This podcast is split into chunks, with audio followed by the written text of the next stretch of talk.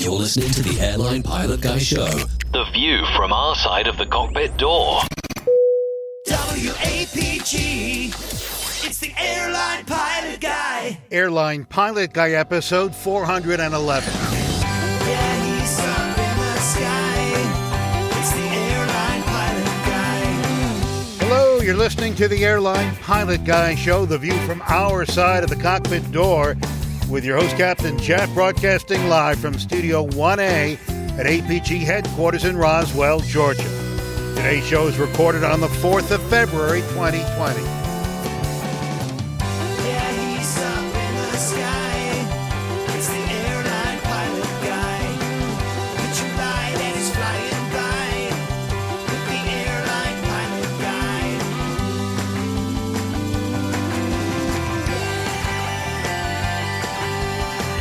Today's episode, spilled drinks in the cockpit may have caused engine shutdowns, and did certification issues contribute to the helicopter crash that killed Kobe Bryant?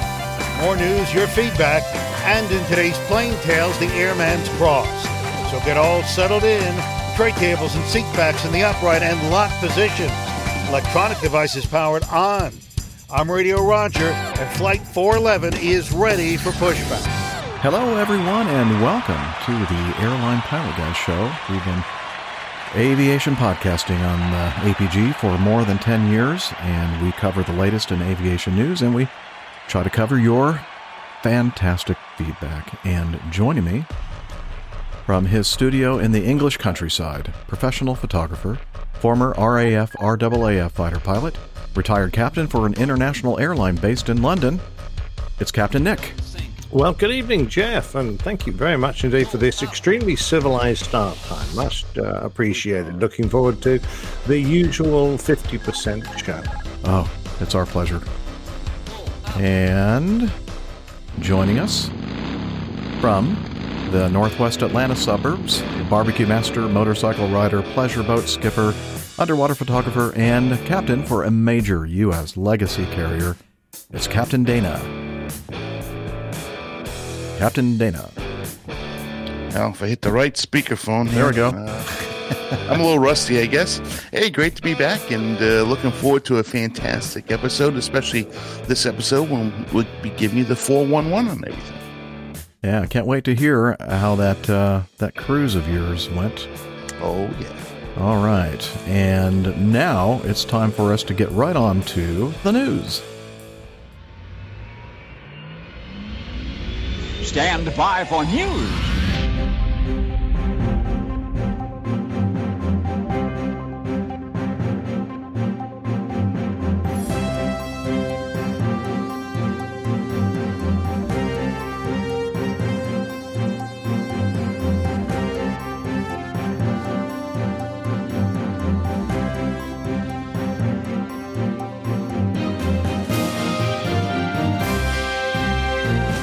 All right, from flightglobal.com.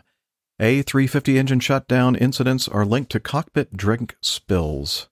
Airbus and Rolls Royce are investigating two incidents in which A350s experienced uncommanded in flight engine shutdown after drinks were spilled on controls situated on the cockpit center pedestal. Flight Global understands that the airframer is to discuss the matter with operators on 30 January, so that was just a few days ago and will issue a transmission on recommended practices for handling beverages on the flight deck. Uh, one of the incidents involved a Delta Airlines A350 900 en route to Seoul on the 21st of January, which diverted to Fairbanks after its right hand Rolls Royce Trent XWB engine shut down, while a similar event occurred to another carrier in November of last year. Some 15 minutes before the Delta shutdown, Flight Global has learned a drink was spilled on the center pedestal between the two pilot seats, primarily on the integrated control panel for engine start and electronic centralized aircraft monitor functions. The right hand engine shut down and the crew attempted to restart, which was unsuccessful, and the crew chose to divert, subsequently landing safely in Alaska. Flight recorder analysis showed the electronic engine control had commanded a closure of a high pressure shut-off valve after inconsistent output from the integrated control panel. The previous incident on the 9th of November 2019 occurred about a, one hour after tea was spilled on the center pedestal. Um, so again, another uh, shutdown of the Trent XWB engine. You know, I, I don't know about you guys, but I was kind of curious about how something so new, and I think I think we even talked about it on the show. Like how how is it that we're already having issues with these brand new engines, and now we kind of understand why. Oh yeah, exactly. Uh, yeah, I'm um, I'm not surprised that they've had a problem after a liquid spill on the center console. It's just like um, throwing liquid over your computer. To a certain extent, that Oh, I've done that. entire thing. yeah, I. I, I think we all. I don't recommend trying Yeah, that. Exactly. Uh, th- that whole thing is just like one massive keyboard, that entire area. And if you put a liquid spill over it, well, it'll be moisture resistant to a point, but eventually it can seep down and cause one of those many micro switches down there, or element switches, or in this case, a, uh, a major fuel switch to malfunction. Uh, so, the very simple answer to this, and uh, a procedure that was strictly um, enforced in my outfit was you never pass any liquids over the center console. If someone comes in and wants to pass a liquid cup, you know, cup of tea or something to you, they have to go around the back of the seats and pass it to you uh, between the, in the gap between your shoulder and the window. So there was never any chance of liquids going over the center console. And I was a bit of a stickler to it because I'd had uh, two first officers uh, spill liquid over the uh, MCDU. It's the main sort of data entry box, uh, and it's a multifunction box, so it can affect uh, radios, it can affect uh, ACARS, it can affect navigation, all sorts of things, and uh, wrecked them. So, I mean, luckily you've got three on board, so you can carry on if one goes US. But uh, it, you know, it's just a, a pointless, um, stupid thing to do. Um, you know, just thoughtless. So, and they're damned expensive. If it came out of your wage packet, you'd be sure you'd never pass pass it over the center console, pass a drink that way. Why not take some of that plastic cling wrap and just just cover the whole pedestal there? Good idea. good. I, I personally, I think they could also make a bec- better effort to um, protect the switches. It's certainly internally, if not external. External Right. is a bit uh, difficult, but I, I think you could have a higher standard of uh, um, waterproofing. But uh, I don't know. It, it's it, you'd have to ask the manufacturer about that. Okay. I think so far we're lucky. It's only been one engine. Actually, Oh yeah, just imagine if it both are gone. Yep. Yeah. oh, I see what you're no way saying. to restart it because now, again, you're just a vote in the cockpit. So if the computer overrides you, it's all over. And that is a micro switch. That's a electronically driven micro switch. That thus is if it's shorted out, it's all over. The game, game, game over. There's Yeah. no way to override it. Yeah, apparently the only way that they were able to, I think in both of these incidents, they they were able to restart the engine once they had landed. So there must be some kind of a ground shift linkage uh, issue involved with uh, with that as well. I don't know. Maybe the system resets itself once it gets on the ground. I'm not sure. Um, I mean, Jeff, you know our our uh, ACARS unit gets so hot that if you spill any water on it, it'll boil right off real quick. Anyways, that's right. So Micah in the chat room uh, reminds us we talked about this a similar sort of thing in September, uh, and uh, at that time we both um, recalled the film "Fate Is the Hunter," which is a really old black and white movie uh, of airplanes. Uh, that were, you know, of the 707 vintage, where ex- supposedly exactly this happened. Uh, an accident occurred, and they discovered it when trying to recreate it that it was the uh, cabin attendant uh, spilling coffee over the um, center console. But yeah, it's it's full of electronic stuff, and you really don't want to mix it with water. Um, Luke Langbing is one of the people that sent in this uh, article. Um, he said that he thought we might find this interesting. And have you guys ever spilled anything on the controls slash avionics? Um, only no, only our private computers. That's what we uh, like to spill things on. yeah, I, I've never spilled anything on the avionics. Yeah. Thankful. And Thankfully, is there a yeah. protocol at your airline if that happens?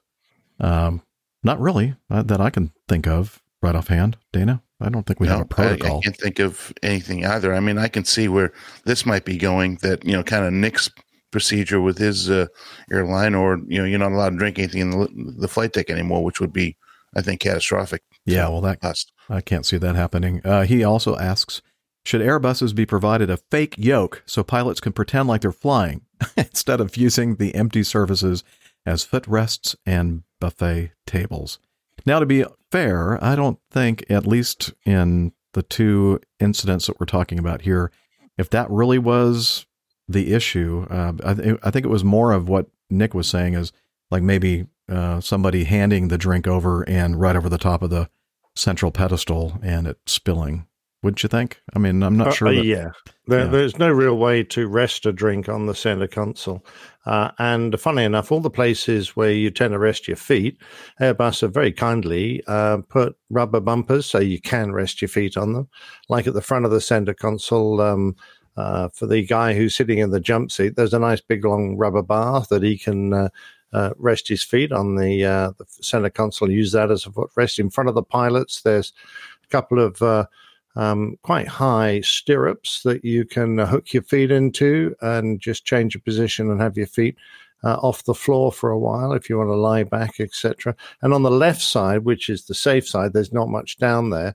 You've got cup holders and uh, trays and all sorts of things if you want to put stuff to one side. Just no, absolutely no reason to use the area of the center console. Very good. I'm I'm still trying to get the picture out of my head of the the high stirrups. And, Oh, there's like birthing in the stirrups. Yeah, Oh, they're like a wonderful. pair of birthing stirrups. That's exactly nice. what they are. And you can actually um, you can actually pedal them up and down because they they they sit recessed, and then you tap them with your feet, and you can just bring them down and just hook your feet into them. And uh, they- it's like, I you know used to go along and pedal them like uh, well let's make this thing go faster. you pilots are so funny. okay. I think we should move on to item B, unless there's anything else to be said about the spilled drinks in Oh, just Ken Hayes. Do Airbus pilots need sippy cups? Uh, in my belief, uh, we all need sippy cups. Mhm. Quite honestly, Ken. If you look at the uh, all the people walking around America with hot coffee uh, for anywhere in the world, they've all got uh, cups with uh, you know just sippers on the end, and that's an ideal way to go because uh, it's very hard to spill from one of those, certainly in any quantity. Dana? Yeah. No, I thought you were going to say no. What I, I I thought he was going to say what I'm about to say, which is that in at at our airline, the pilot cups, and they are called pilot cups. Uh, they're styrofoam, so you know they're not they're not perfect, but uh, they're a little bit larger than the normal um, throwaway recyclable kind of cup that uh, you would get in the back of the airplane. So it holds more, and then they also come with these nice lids that uh, basically a sippy cup uh, setup.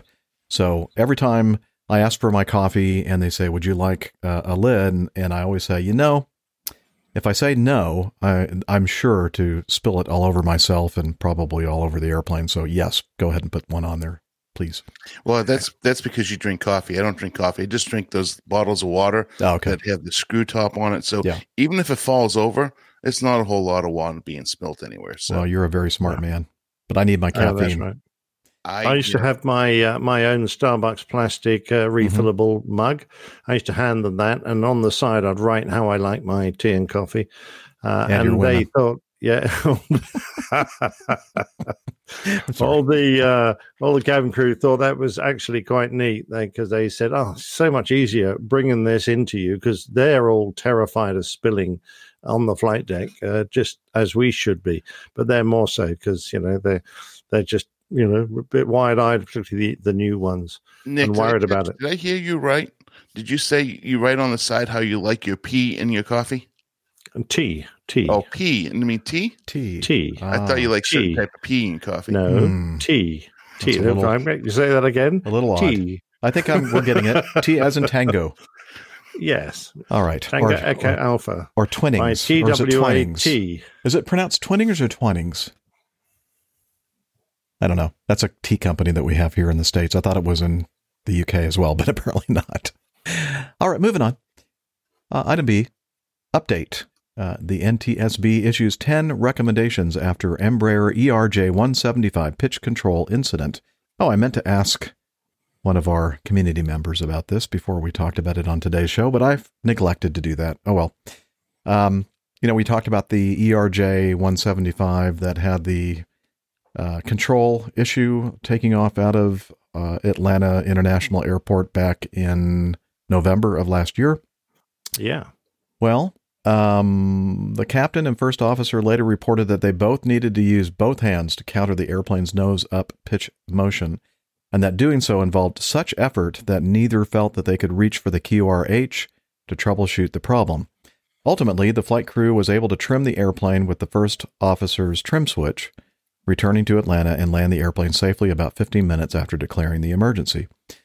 Uh, the NTSB issued six safety recommendations to the NCAA of Brazil, uh, National Civil Aviation Agency, and four to the Federal Aviation Administration. The recommendations are designed to address areas of concern, including wire chafing, application of Embraer service bulletins related to the pitch trim switch, and potential limitations in checklist memory items for pilots to address unintended operation of the pitch trim system.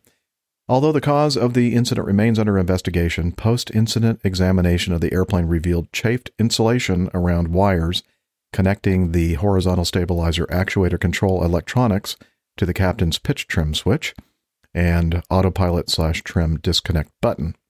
The chafing was caused by contact with the incorrectly untucked pigtail of the forward mechanical stop bolt safety wire. When the captain's pitch trim switch was removed from the yoke, marks were observed that indicated at some point before the incident flight the pitch trim switch had been installed in an inverted position. Embraer previously issued three service bulletins related to pitch trim switch installation error following reports from flight crews in 2015 about flight control system difficulties. However, neither the FAA nor the uh, Brazilian agency uh, required incorporation of the service bulletins. While it is not yet known if inverted switch installation was a factor in this incident, the NTSB is concerned the condition could lead to flight crew confusion. Yeah. Yeah. Well, funny old thing. No kidding. Uh, d- delaying appropriate recognition of and response to increased control surfaces. So, um, interesting. Uh, yeah, that would be very, very confusing if you activated, you're manually flying the airplane and you're trying to pitch down and the system is pitching the stabilizer up. Uh, that, that would not be good. Um, but my problem with this is that this is not this is not the first flight of the day for that airplane, and I think it had flown several flights since maybe uh, maintenance had worked on the pitch trim switch. They don't really go into that much detail, but I'm thinking it seems to me that somebody would have noticed that the thing was re- wired backwards, wouldn't you think? Unless captains are routinely just immediately turning on the autopilot uh, shortly after takeoff and not even knowing whether the pitch trim switch was wired inverted or I backward. don't. I, does it even say it's? It just says it's installed. well, I mean, okay, that's so what I maybe mean. maybe maybe the the switch itself is, and I'm just I'm surmising the switch was installed upside down but wired correctly. So instead of it saying, you know, when you push it trim down, it says trim up. Yeah. Which if somebody's reading it is pushing it in the wrong direction, but the actual function was working in the right way. But then why did they have the uncommanded or uh, uncontrollable Because situation? The, the, the wire got chafed. That would be the chafed wire. Okay. Well, that seems more Yeah. reasonable to me. Yeah, than, than Yeah. the actual. Yeah, I, I think Dana's got a good point there because uh, after all, it's just a, a two-way contact switch. The actual trimmer, it's how you connect it at the back of the switch depends on which direction it will trim when you when you um, move the switch. Right. Not not uh, necessarily which way up the switch is, but uh, it's an, that's an interesting point. You'd hope uh, in this day and age, anything that could be fitted upside down by accident would be designed so that it couldn't Right. you know Murphy's rule. And Oh, then I was I would assume that I know that uh, on Dana and my airplane we um, always check the trim to make sure that the trim is working in all the ways that we can actuate the trim and it's also working in the proper direction. yeah, that's what I was going to ask you because, of course, it wasn't ever an Airbus thing because we didn't have. Oh yeah, that's right. Auto You, trim. you guys aren't able to trim, right? well, we have a manual trim. But I mean, Uh, you don't. it's Nor- it's not normal. No, It, it no, the automatically aircraft trims. trims itself. Yeah, so our system uh, uh, is you know we we check the uh, the switches on the yokes and we check the uh, the suitcase handle, the the the fast trim on the center console, and uh, the slow trim on the center console. So, Hmm. um, third of a degree per second or uh, one tenth of a degree per second. oh, I didn't know that. Effectively, Ooh, you get extra points for that. Let me uh, find the bell. Oh, oh, yeah. Um, oh, oh, shoot. Ding. Yeah, ding. Thank you. you're welcome. I was going to also say that's that my uh, useless stuff that's still in my brain from teaching. Oh, it's great stuff. I like that. Um, I also uh, was a bit surprised that they didn't have uh, a pin trip, uh, pin trip, a pitch trim runaway. My apologies for my loose tongue. Let's put it back in again. Okay. A pitch trim runaway as a memory item because all the aircraft I flew with manual pitch uh, electrical systems, it was a, memory item on how to disable that and recover from it. And if that wasn't the case on this aircraft, I'm a bit surprised. I know they did have a pitch trim runaway QRH uh, or bold face or whatever you want to call it, but I'm not sure that the actual part where you disconnect the trim system with those two switches on the um, center console were included in the in the in the first items of the of the checklist. I, I can't recall. All right. Anyway, but I'm sure that I mean, uh, and just to verify what you what you're saying, Nick, is is the same thing with us. I mean, we we have a procedure, and there's a procedure at my former carrier as well. Yeah, uh, that's what I would have expected. Yeah, so the the item about well they weren't they weren't uh, sure they could let go of the yoke and grab the QRH. Well, you shouldn't have to grab the QRH if it's Yeah. if it's part of your checklist. I don't know. Maybe it Remember, wasn't. You had them. Uh, but I think uh, uh, Captain Craig uh, he flies the airplane, so maybe he can fill us in on whether or not the um, if that's part of the uh, what do they call it? Uh, memory Check- items. Thank you. Immediate action items. Yes. Uh, checklist. Okay. Uh, let's move on to C. Uh, we have an update uh, regarding the uh, C-130 Coulson crash in Australia. And actually, it's not us that have the update. It is, it is uh, Juan Browne of Blancolirio uh, YouTube channel. And uh, he has, I'm not to, I'm not to play it here. I'm just letting you know that he um, uh, was able to get some uh, eyewitness video of the airplane after they made their fire retardant drop, and it kind of flew into, or it appears to fly in to the smoke of the the fires, kind of downwind, and uh, you can kind of just barely see it through the smoke, but it it looks like it it just um, stays level, and then it starts descending, and then it just finally hits the ground, and you can see the fireball and everything else. And he talks about the fact that uh, a lot of times these fires can actually make their own um, weather system. And uh, so, you know, combine that with a tailwind and uh, extreme downdrafts uh, and updrafts caused by the fire um, may have just, uh, they may have gotten themselves into a situation where they couldn't fly out of it. Yeah, I thought it was a, very good analysis, and interestingly, there was there was also a heightened speed readout. I'm assuming from I don't know uh, ADSB or something that they had managed to acquire, uh, which showed that the speed dropped off significantly before they uh, hit the ground. But um, there was one interesting comment, and I would love to have heard him expand on it, which was that um, they were when he was doing this job. Uh, they were generally told to, if they could, uh, release uh, in a descent Mhm. uh, rather than level. Uh, and he said these guys were doing it level, but he didn't explain why. Because my instinct as a pilot would be, man, don't really want to point the aircraft at the ground unnecessarily. Uh, I'd much rather be going level or up when I do this. So Or- or- I was just curious to know why he wanted to release in a descent. Or did he say that when he was learning how to do this kind of maneuver, that they were releasing downslope? Uh, in other words, downslope terrain wise, so Uh, that it might have been a terminology thing. Then I'll have, I'll have to re-listen and see whether Right. I picked that up right or not. so that in that in that sense, it kind of makes sense because um, the the terrain that you're the at which you're pointing is is descending and not rising in front of you. But again, Having said that, train that goes down inevitably has some terrain that goes up just after it. No, it just keeps on know. going down. That'll teach the flat earthers. Yeah, yeah, but you're right. Uh, not releasing into ground that's climbing in front of you. I think that would probably be important. You know, he always amazes me. Uh, the, his his experience, his background is like, what else has he done? He oh yeah, so he seems to have done absolutely everything, doesn't he? A little Yeah. bit of everything, but uh, Or- very good. We're going to talk about him in, in just a moment. Um, in fact, let's just go ahead and skip to that uh, because we're talking about Juan Browne uh, and the uh, Blancolirio channel, uh, item E, and then we'll go back to D.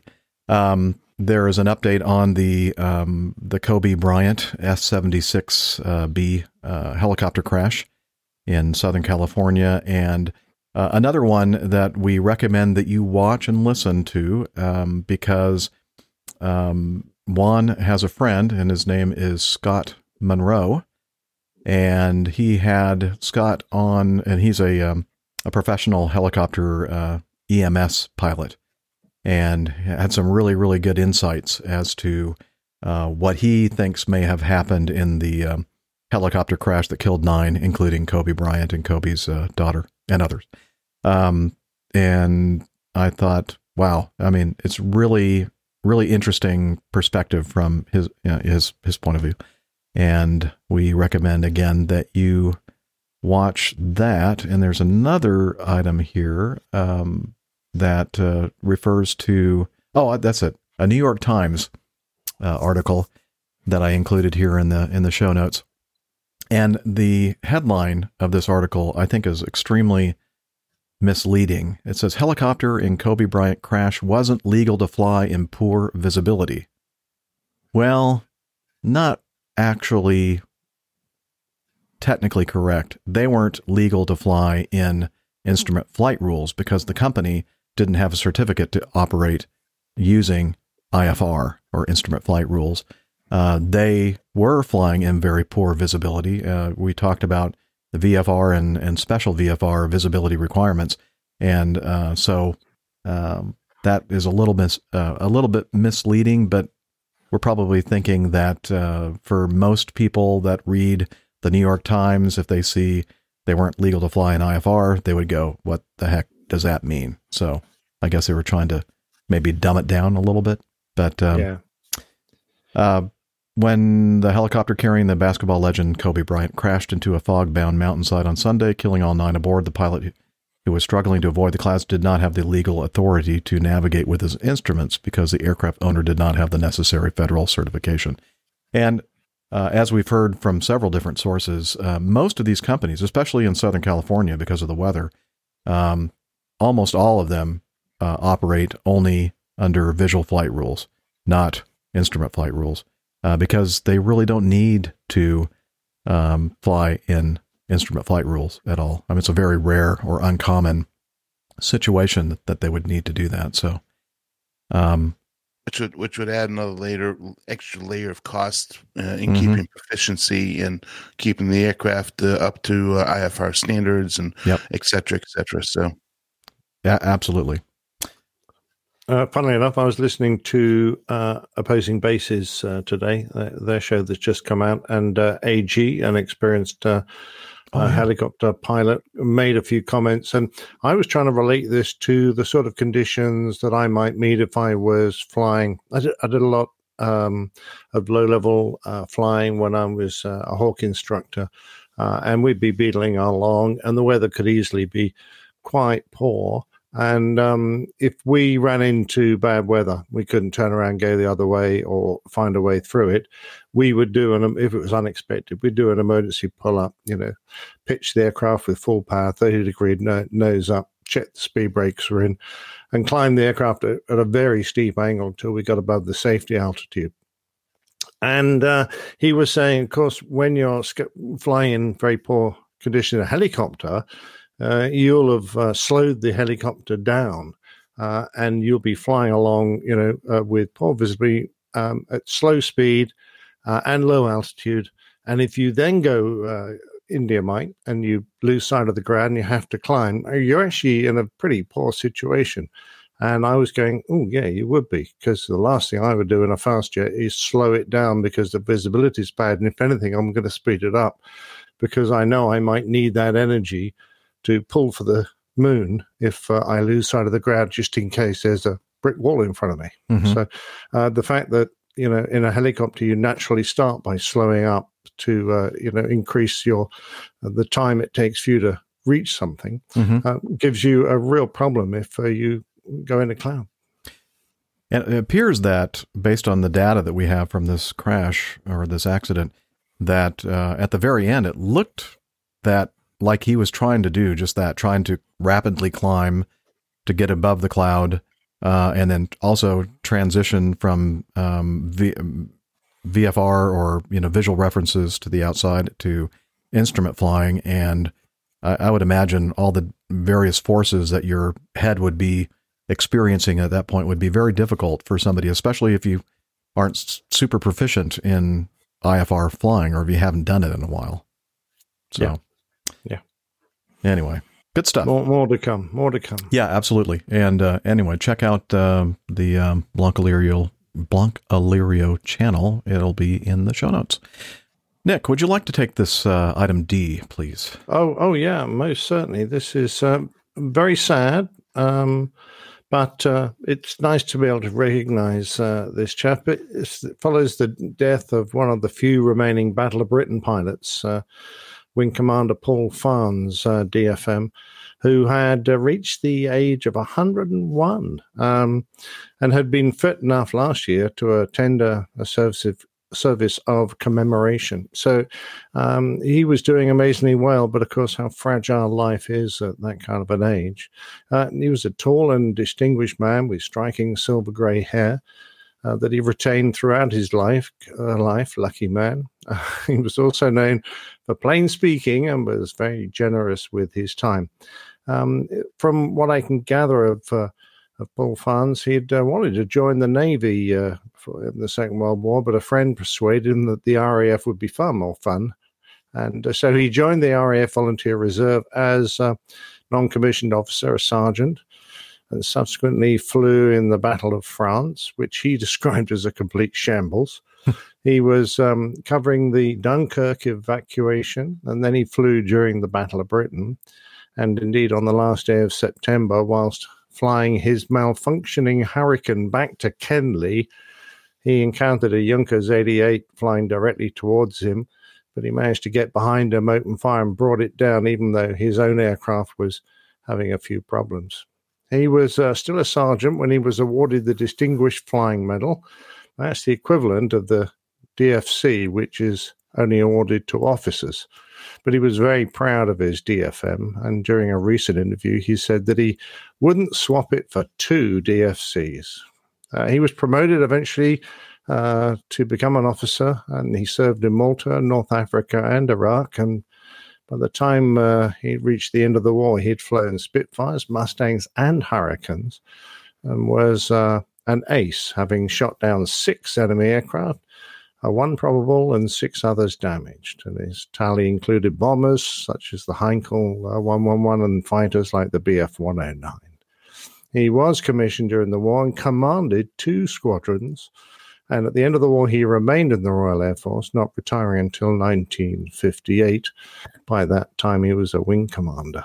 Now, during the Battle of Britain, the RAF only had 3,000 pilots, of whom 544 perished during uh, operations at the time. And now there are only two left alive, sadly. Wow. 101. Wow. Yeah, remarkable man. And what a Uh, what a service um, record. That's yeah, amazing. absolutely brilliant, isn't it? It's lovely, but uh, they're getting fewer and fewer, uh, and it's uh, so sad, but uh, inevitable, I'm afraid. Yep. Well, yeah, inevitable. We lost another one. You said two are still remaining? Yes, we do. Yeah, there are two still left alive, Mhm. but uh, they're both 100. So well, I don't know how long that, they're going to be around. Probably not a long time. No. All right. Well, thank you. Um, moving on to F, which is um, oh, I think it was the last episode we talked about the yeah we Oh, got some sorry, great Jeff.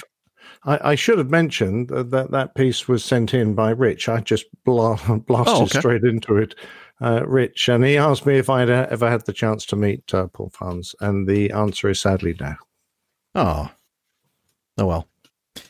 But thank you for sending that in, Rich. Yes, thanks, Rich. Okay, item F. Uh, the I think it was last episode we talked about the Q400 uh, nose gear collapse, and in fact we had some great audio feedback from one of our community members, Fabian, who flies the airplane. And guess what? Yet another Dash 8 problem with the nose gear. Uh, WestJet de Havilland Dash 8 registration Charlie Foxtrot Kilo Whiskey Echo performing flight. Fuckway. Fuckway. Uh, 3107. I'm glad it wasn't Fox Kilo Mike Echo. Um, from Vancouver to Terrace, British Columbia. Never heard of that. With 42 passengers, four crew landed on Terrace's runway 33 at 2106 local time, but suffered the collapse of the nose gear and came to a stop on the runway. The passengers disembarked onto the runway and were taken to the terminal. And the airline reported a partial nose gear collapse. And again, that's the only data. There's a picture of it with its collapsed nose wheel on the uh, on the runway, and um, not sure if uh, this incident was another one of those wheelbarrowing things where you touch down on the nose gear first, or perhaps maybe some previous flights had done so, and the thing had held together long enough until this flight, and then when this crew was flying it, uh, when they put the nose wheel down, it just boom, collapsed. You know, Pretty- I, Sorry, Dana. Oh no, I'm sorry. Uh, I'm, I'm just wondering, and this is just I, I, I've I have a really good buddy of mine that now flies the Spirit. You, you've met him. It's my buddy Dave. Mhm. Love this airplane. Has a lot of experience with this aircraft. I'd have to reach out to him, but I don't ever remember this airplane ever having this particular problem on a regular basis at all. So I'm just wondering if it's not one of two problems. One, they're just becoming uh, stressed because of all the you know the short hops that they do, and the lack of maybe there's not an inspection program that's uh, really looking at it closely enough. Um, and maybe not finding cracks in, in, in the, the nose gear, or whether it might be that there are a lot less experienced pilots flying the aircraft now, and the way that it uh, you know it performs uh, if you're not careful with with a slightly nose low attitude, as with the the CRJ 200 too, Mhm. same type of attitude in the approach, uh, without the leading uh, slats on the uh, on the leading edge.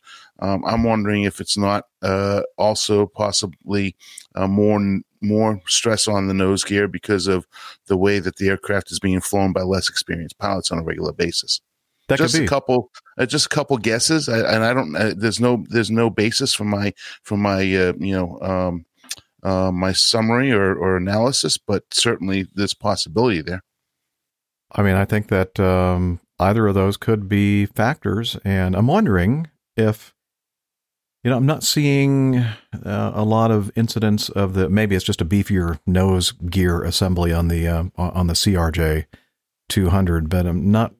I'm, I don't recall seeing more incidents of nose wheel collapses on that airplane, but the, the 200 is 200 is notorious for the mains collapsing oh, really?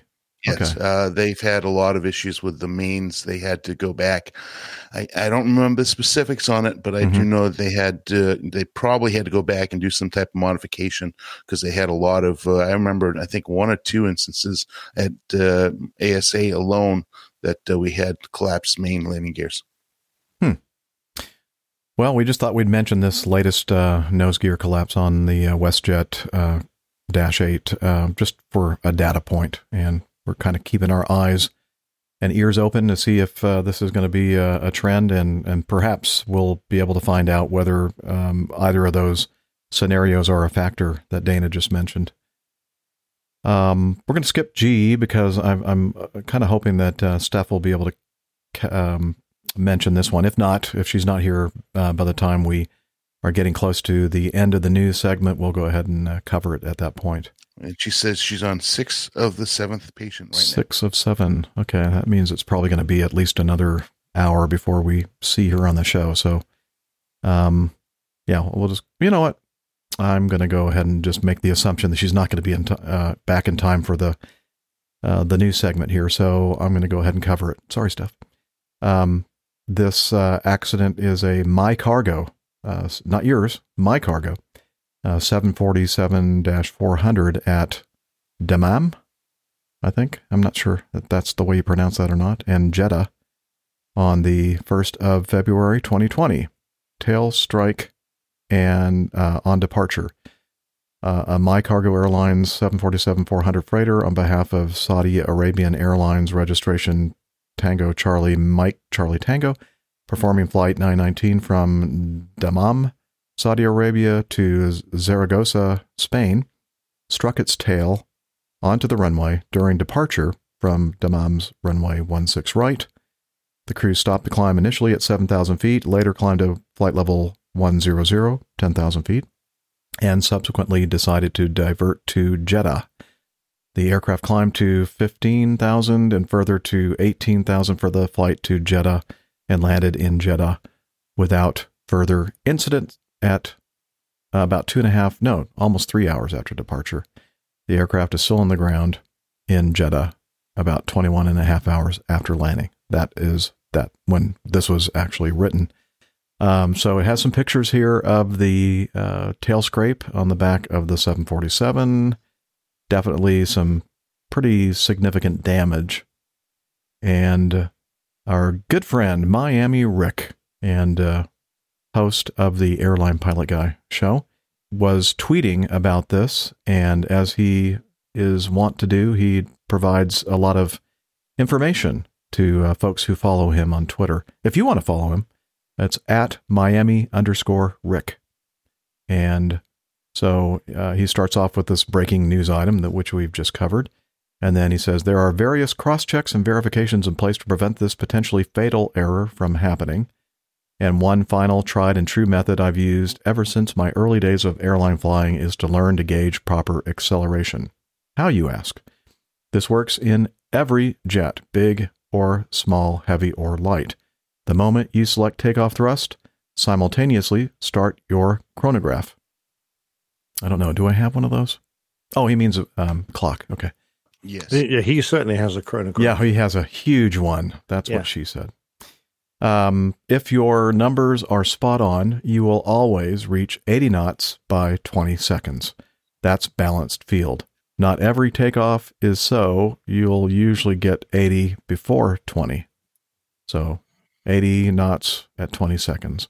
This gives you an idea of whether the aircraft is adequately accelerating, and if it isn't, you are still very much in a position to make a low energy reject, taxi off, regroup, examine, and try again without getting the brakes hot. This will save your life, or at least save you a trip to the chief pilot's office.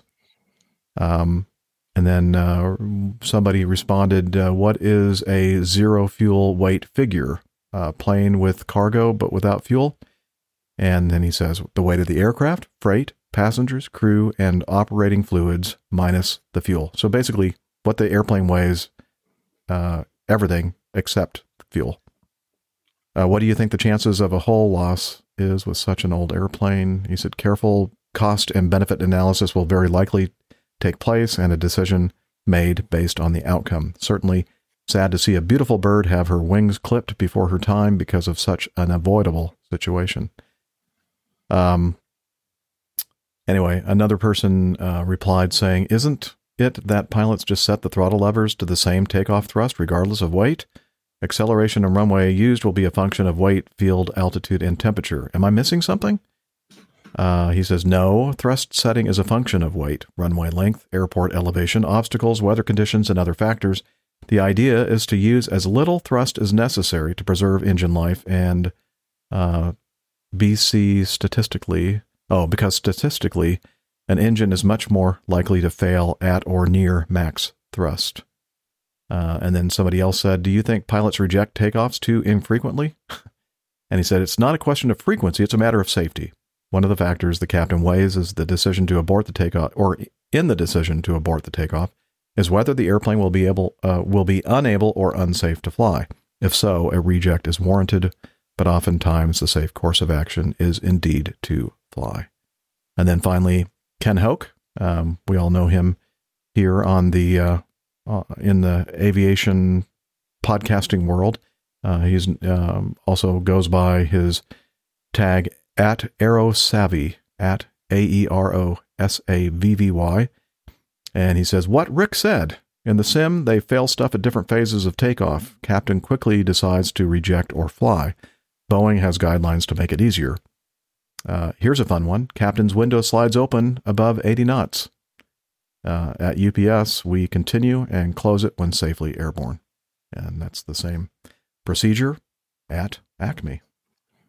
Thankfully, it's not happened to me yet, Dana. the window sliding open during the during the takeoff roll.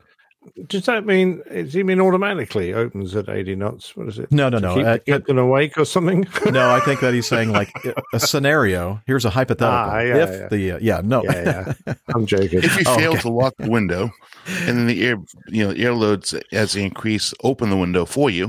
Yeah, yeah. Then you continue to take off roll. Until wait a minute. can- No, there is a switch on the console that says automatic window open. So There you go. maybe he just accidentally hit that. just kidding. So um, uh, basically, Rick's saying that he, I'm, I'm guessing by the the tone of his thread that uh, these guys used the wrong thrust setting for their weight. I you know if you're reading between the lines, it seems to be what he's saying. I'm not. I'm not sure though. Um, well, I would certainly say that was uh, would be a major cause of uh, tail strike, uh, as well as, of course, environmental conditions. oh, you know what? or a CG shift. It would have helped if I had Yeah. read the very first um, tweet that he made. I skipped it. He says, When this happens 99 times out of 100, it's because the crew used an erroneous zero fuel weight figure to calculate takeoff thrust figures, which results in slow acceleration, long takeoff run, and panic pull to get the jet airborne before the pavement runs out. Very expensive. So, yes, uh, to answer your question, Nick, I think that's what he's saying. Yeah. And I should have read that right off the bat, and I didn't. Sorry. That's right. Um, th- I think one of the things we should probably discuss, though, is their decision to uh, continue on for a two and a half hour flight Hmm. uh, and their decision to climb the aircraft to flight level 180 because uh, even, you know, we on the Airbus had a tail strike indicator. Eventually, they, they sort of retrofitted one uh, after a few tail strikes. But if I had suspected there was a tail strike, I think there are two actions I would not do.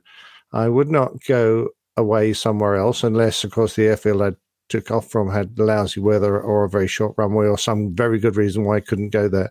The second thing is I wouldn't climb above flight level 100, uh, both of which this crew seemed to have done. because out of concern for the fact that you may have cracked the pressure bulkhead and Oh, exactly. Yeah, yeah. Uh, and you don't. I mean, we've had major accidents. Remember that 747 that uh, the Japanese airlines, that I think was still their biggest passenger loss ever, Mount Fujiyama. was uh, yeah was a, a failure of the uh, rear bulkhead, um, and uh, which severed all their hydraulic lines. Hmm. And um, uh, you know, you just don't want to put yourself anywhere close to a situation like that. So Yeah. yeah, my feeling would have been dump and land. And then take a look at the damage if it was insignificant, which of course it wasn't. right. And I'm, I find it a bit surprising that the crew didn't realize that. Certainly, if they'd listened to the cabin crew in the rear galley, they well, they would probably would have told them. Yeah. Apparently, Um, it makes quite a huge noise when this happens in the very back. Yeah, exactly. Yeah. Hmm. yeah. So uh, I, I I don't know I don't know what the crew were thinking. Uh, trying Yeah. to make the best of a bad deal, uh, but I don't think that was a particularly wise decision. Good point. Good point. All right. Um, we have an update on the uh, Fokker 100 uh, crash. Bek, uh, the airline, um, at Almaty or Al- Almaty. Is that what you said? That way? Almaty, yeah. Almaty. On the 27th of December, you know, they lost height shortly after takeoff, and it was suspected that icing could have been or may have been the uh, problem. Um, it turns out that in the information uh, that we have as at present, the decision was made by the captain to have the the the tail, the stabilizer, the horizontal stabilizer, de-iced, but not the wings. And they made a zero flap takeoff, uh, which I guess is common for this airplane. Uh, so let's see, I have highlighted here. Before departure, all necessary procedures were carried out. Well, not all. Uh, the stabilizers were de iced, the wings were not processed as they were clean. Hmm. Well, Hmm. for those of us who have seen a wing covered in clear ice, guess what? It looks really clean. if you're Yeah. looking at it and not doing any other procedure to determine whether or not there is actually ice on it. Um, at the first liftoff, the aircraft climbed to about five and a half meters. The speed decayed. The air, angle of attack increased. However, the aircraft descended onto the ground again. They hit the tail a couple of different times. And um, in- fact, some point, I think the first officer said reject and pulled the power back. And the captain said, uh, took the throttles and put them, pushed them back forward again and said, no need. Continue. Uh, that was a fatal decision on his part. Um, okay, uh, reading down a couple of paragraphs here. Prior prior to departure, de-icing was only partially applied. The commander decided to not de-ice the wings. Um, Yeah, but that, that's a question that, that kind of pops in my mind. What was the FO looking at that made him decide that while they're in a takeoff roll, uh, that he wanted to abort the takeoff? And oh, they were That- already airborne. they were they were already airborne and I'm, hitting the I'm runway. guessing the way the aircraft was feeling the wing drops and uh, Well, I'm thinking. I'm thinking back to Air Florida now. I'm thinking the engines aren't performing nearly, and the icing conditions may have not been, uh, you know, providing. Well, it was a, a super, super long runway, and I think they were, you know, not even halfway down that runway when they started lifting off to begin with. Um, so I don't think it was the um, the uh, the engine issue, but I'm not sure. They're still they're still uh, doing some investigation on this. But here's some really good, juicy stuff. On the 20th of January, uh, Kazakhstan's CAA reported that the examination of the airline found a number of severe violations with respect to airworthiness of their fleet, the condition of which was generally described as poor. The CAA reported, amongst others, coupled with this, the most serious safety finding is that Bek Air has removed component data plates. These data plates have serial numbers to help track hours and cycles. This practice means the identity of engines can no longer be verified, and that hours and cycles attributed to that engine no longer provable. Several engines with this problem have been identified, which casts doubt on all aircraft engines operated by Bek Air. In addition, Rolls Royce, the manufacturer of the Fokker 100 aircraft engines, reported that they have received no information about the overhaul of these engines since these aircraft were put into operation in Kazakhstan. Rolls Royce also further informed the Aviation Administration of Kazakhstan that there is no procedure which would require the remo- removal of a data plate, nor would Rolls Royce authorize such a procedure. Um, during the inspection of video evidence at Almaty Airport, it was discovered that uh, the Bek air, air crews usually do not conduct a walk around or a wing check as instructed and required in the Bek Air's operations manual. No walk around, no wing inspection. Wow. In the uh, There's a lot. Wow. I know. In the What? In the Fokker 28 through 100 aircraft operations manual, it clearly states that the aircraft must wing must be checked prior to each flight, uh, and unusually for aircraft of this type, the manual specifies how this check must be done. This procedure was introduced as an airworthiness director direction directive, excuse me, after the 1993 crash in Skopje, Macedonia. The uh, clean wing check requires a tactical che- tactile check of the wing at three points along the leading edge on the upper surface, the lower surface, and the front of the wing. The manual states that if there is ice present, then all critical surfaces must be de-iced. Reviews of video footage of preparations of Bek Air aircraft do not show that this check was ever completed. Training records show no evidence of winter operations training being conducted. No training syllabus was produced to show that crews are trained to identify and treat risk uh, ice risks for this type of aircraft. Um, and then finally, just the final bit of um, drama and intrigue from this accident. On the 28th of January, Almaty's health department announced that the first officer of the flight has died. The first officer had regained consciousness on January 5th, left intensive care, was treated in a special department. On the 21st of January, he had been discharged into home care. An emergency call was received from his home on January 28th, reporting rapid deterioration of his condition. Emergency services rapidly arrived on scene, found the first officer was suffering from cardiac arrest, and attempted resuscitation, however, to no avail. Wow. What a weird um, series of events on this thing. Um, the other Absolutely. interesting thing was that initially, uh, when we were covering this, very few people uh, were reported as having um, fatal injuries on this accident, and the the captain did. Of course, if you look at the pictures, you can see why, because that part of the airplane, that part of the cockpit, slammed into a brick building. Um, but uh, the the first officer did survive initially, and then they just listed a few um, fatalities on it. But now the number has really rapidly increased. I forgot exactly how many now they're saying actually perished in this accident, but it's a lot of weird things to make you kind of They scratch now your says head. 15 people have died as Okay. a result. Hmm. Prob- probably the lack of the advanced uh, healthcare availability in, in that region. Might have something to do with it, yeah. Um, but can you? Uh, uh, so, and uh, Dana, if, I don't know if you'll remember or not um, that um, the initial accident report we looked at when the people were using the overwing exits to um, get off the airplane, uh, they all reported that the uh, the wing was extremely slippery, like it was covered in ice.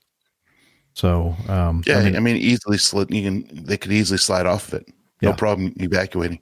yeah. But I'm, my point is, I think that they're pretty sure that it was There's ice on the wing. ice on the wing that caused this uh, accident, and Yeah, and if you got the de-icing gear out to do the tailplane, what's the hell's wrong with doing the wings at the same time? uh, you know, maybe And why thought, would the tailplane be affected and not the wings? Was he like thinking, well, it costs so much money, and it does cost a lot of money to de-ice, and maybe I can save the company some money? I don't know. It's kind of not his Well, job. I, Well, I I mean, if, if you're not going to at least go out and walk around the aircraft and take a look at it, you'd think you'd go ahead and have the wings and tails de- de-iced anyways, Right. with the conditions they had. Yeah, you'd think. It's prime for icing. I know. It's crazy. Ugh. Yeah, sad. So many people died, and you know, senselessly in this accident. Uh, Gustav uh, in the chat room is asking an interesting question, saying, "Couldn't someone invent a gadget to detect ice?" And of course, we do have a gadget that detects ice. Uh, it detects ice when you're airborne uh, by vibrating a little probe, and um, if the uh, frequency of those vibrations changes because the detector has got a build-up of ice on it, then uh, it brings on a warning in the cockpit, amongst other things um, but those work, don't work on the ground. No, and if you can get up and have a look, then you don't really need a detector on the wing. It's, it's an added complication. The idea is that the crew are supposed to be responsible enough to go and take a look. And Dana and I are very familiar with uh, tactic, tactile wing inspection because on the Sure airplane that we fly, it's required anytime we are All right. de-iced. Yeah. Yeah, and, and you know, if I'm going to the airport in the morning, um, one of the first things that I use as my first clue whether the aircraft may or may not have ice on it is whether there's frost all over the cars sitting out in the parking lot. Mhm. That's usually my first clue.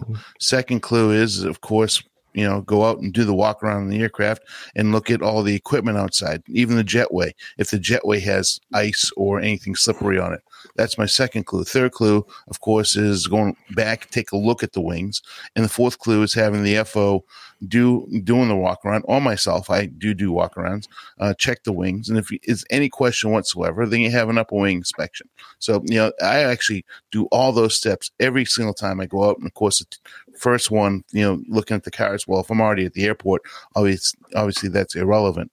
But you know, these are all the things that I Yeah. use to clue myself into. All right, do I have the possibility of ice on those wings out there? Yep.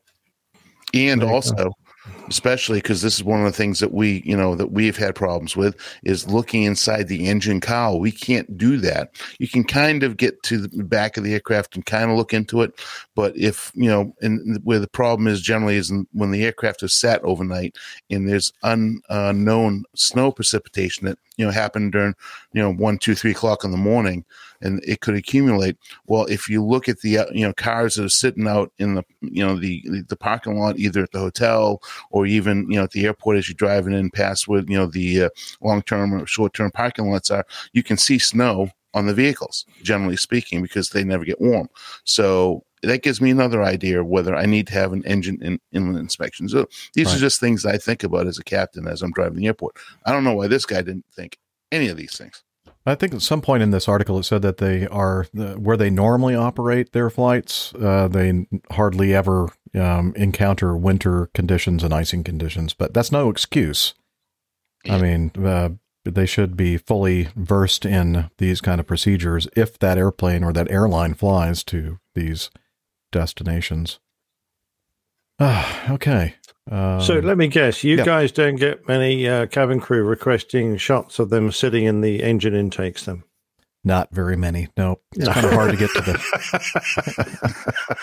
Let's see, was zero so far in my career. That'd be a big goose egg there, Nick. I love it, love it. I use that all the time. Yeah. All right. Uh, now that happened, you know, when when I flew the TriStar, but uh, since then, no, Well, I bet you they don't got into the number two engine.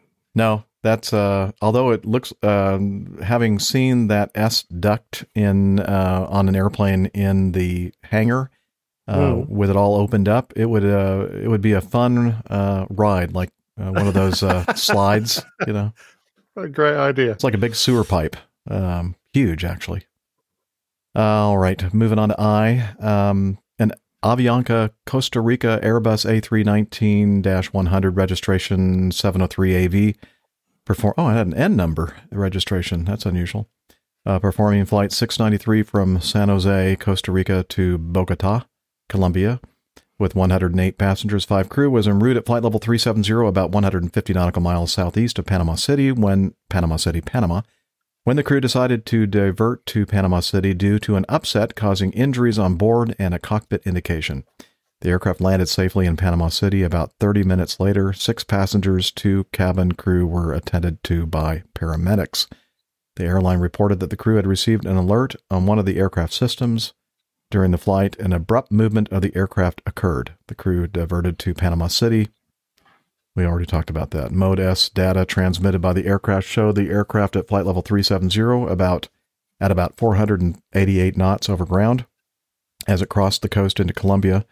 Within a minute, the aircraft turned about 25 degrees to the right and descended to below flight level 350. Another minute later was in a significant climb above flight level 350 to near flight level 360 at 410 knots over the ground before settling on flight level 350 another minute later. The speed over ground continued to fluctuate between 412 and 516 knots. That's Whoa. a big fluctuation. That's uh, over 100 knots until it settled at 449 knots about six minutes after the upset when the aircraft had turned 180 degrees to the left and was on course to Panama City. Passenger photos show a cabin ceiling cracked by impact, bloodstains on the cabin ceiling, a destroyed lavatory, and debris all across the cabin. A meteorologist reported there was a lot of gravity wave turbulence in the area. What is gravity wave I was turbulence? just going to ask the Okay. same I've So- never heard of that. You'll notice uh, the very right below the photo there. Do you see that little PDF um, file? yes. Yes. Well, if you click on it, I had I ha- had the same question.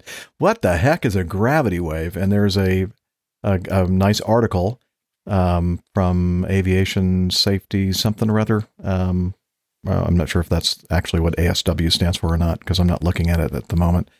Um, but uh, talks about gravity waves. And here, I'll give you the uh, the the bottom line. It's basically uh, like mountain wave. Um, any kind of a a, a wave that is caused by uh, a physical um, feature, like a like a mountain, and the air, you know, being lifted over the top of the mountain and um, settling. And you know, we all well, if you fly here in the United States, in the western area of the uh, continent, uh, you know all about gra- um, mountain waves. Now we know that the, uh, that's one type of gravity wave. Um, so there were pilot reports in the in the hour prior and after the occurrence indicating moderate turbulence. The meteorologist commented, "This looks like a pretty big altitude deviation due to the turbulence alone, but not impossible." Um, okay, so it was Flight Safety Foundation that put out this paper, um, a good e- explanation of gravity waves and their impact on even large aircraft. Um, so yeah, I did the same thing you guys did. Like, what? What's gravity Yeah. wave? I, I've just done a quick speed read, although it's quite a long article. And yes, yeah, yeah, you're quite right. It's just a new, a, a different name for uh, mountain wave. Right. And I guess mountain wave is like a subset of gravity wave. I guess there must be some other types of gravity waves as well. But we're not trained meteorologists, meteorologists here on the show. It's hard for me to say that word. Um, but um, yeah, so if you want to learn all about gravity waves, ITSN, check it out. And Mm, yes, you're right. Well uh, done.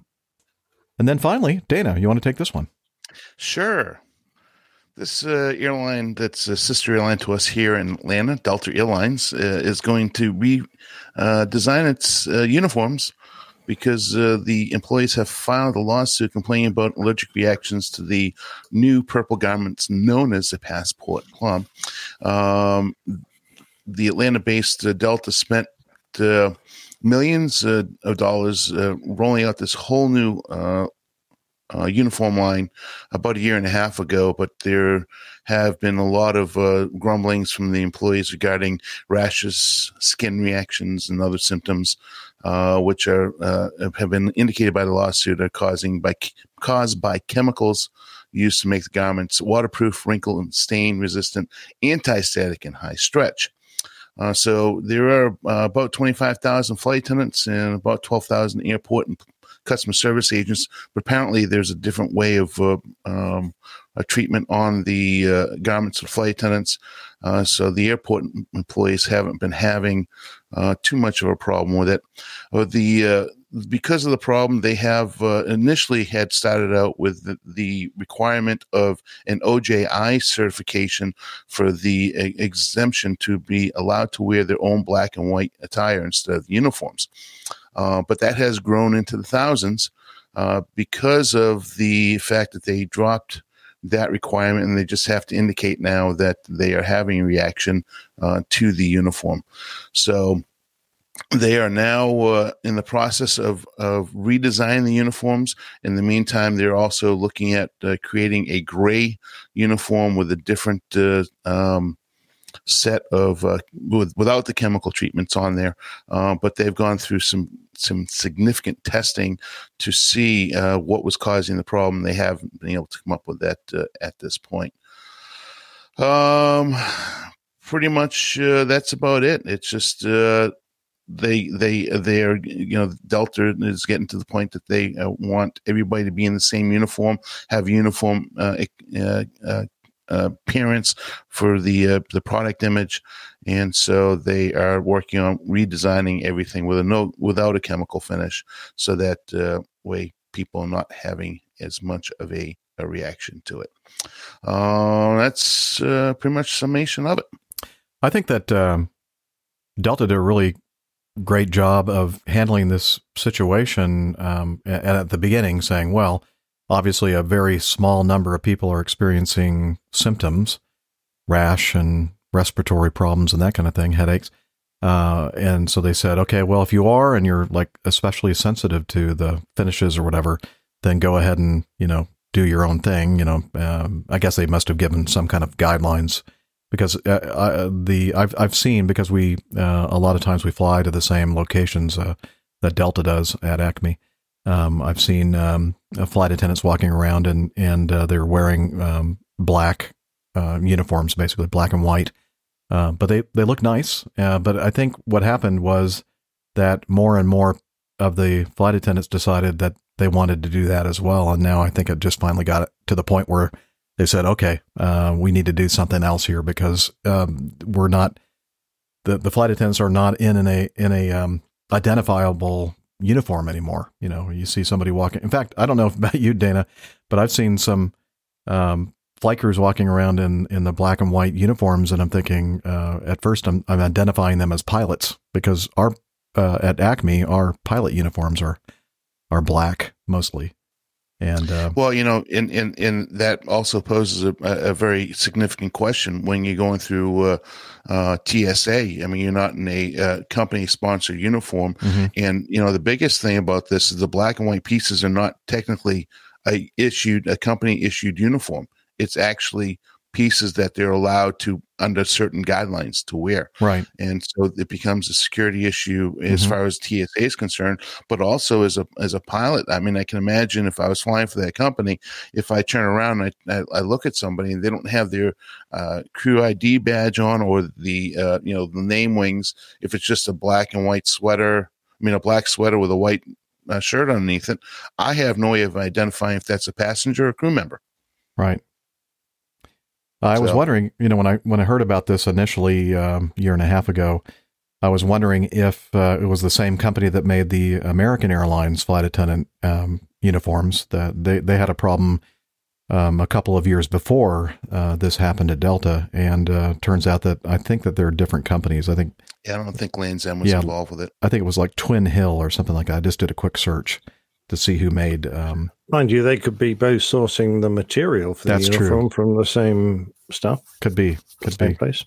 I mean, it, it, it, it, the basic, what it comes down to is, I mean, they did, they tested for a lot of different uh, agents on the, uh, on the, on the uniform for being, you know, hypoallergenic and, and the bottom line is they did treat these uniforms with chemicals to prevent them from, you know, you know, make them more waterproof and more wrinkle free and, and uh, prevent them from, uh, you know, adhering stains and, and make the uniform in the, the fabric and material look far more uh, you know nice for a you know Mhm. for work and in in working environment for a longer period of time but some people are just um, you know environmentally not uh, going to be able to accept that uh, chemical on their on their skin so I, I think i think i agree with you jeff They're, they've handled it quite well and i think they're going to continue to move forward with it even though you know the the flight attendants uh, of course what, what, what the association of flight uh, association of flight attendant union uh, applauded. And of course,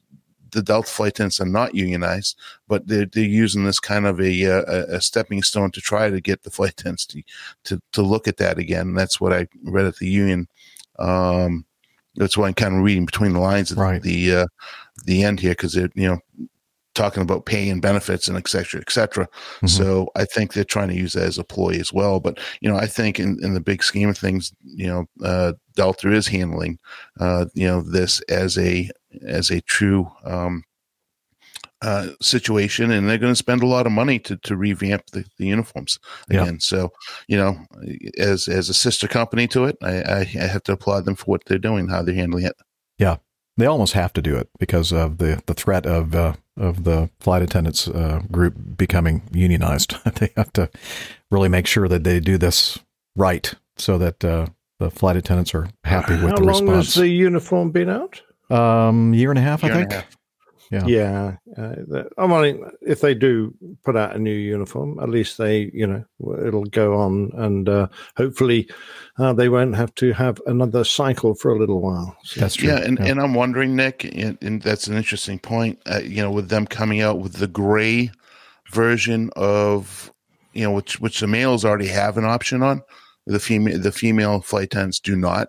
Uh, the gray versus the purple, and they're not going to chemically treat it like they treated the passport plum.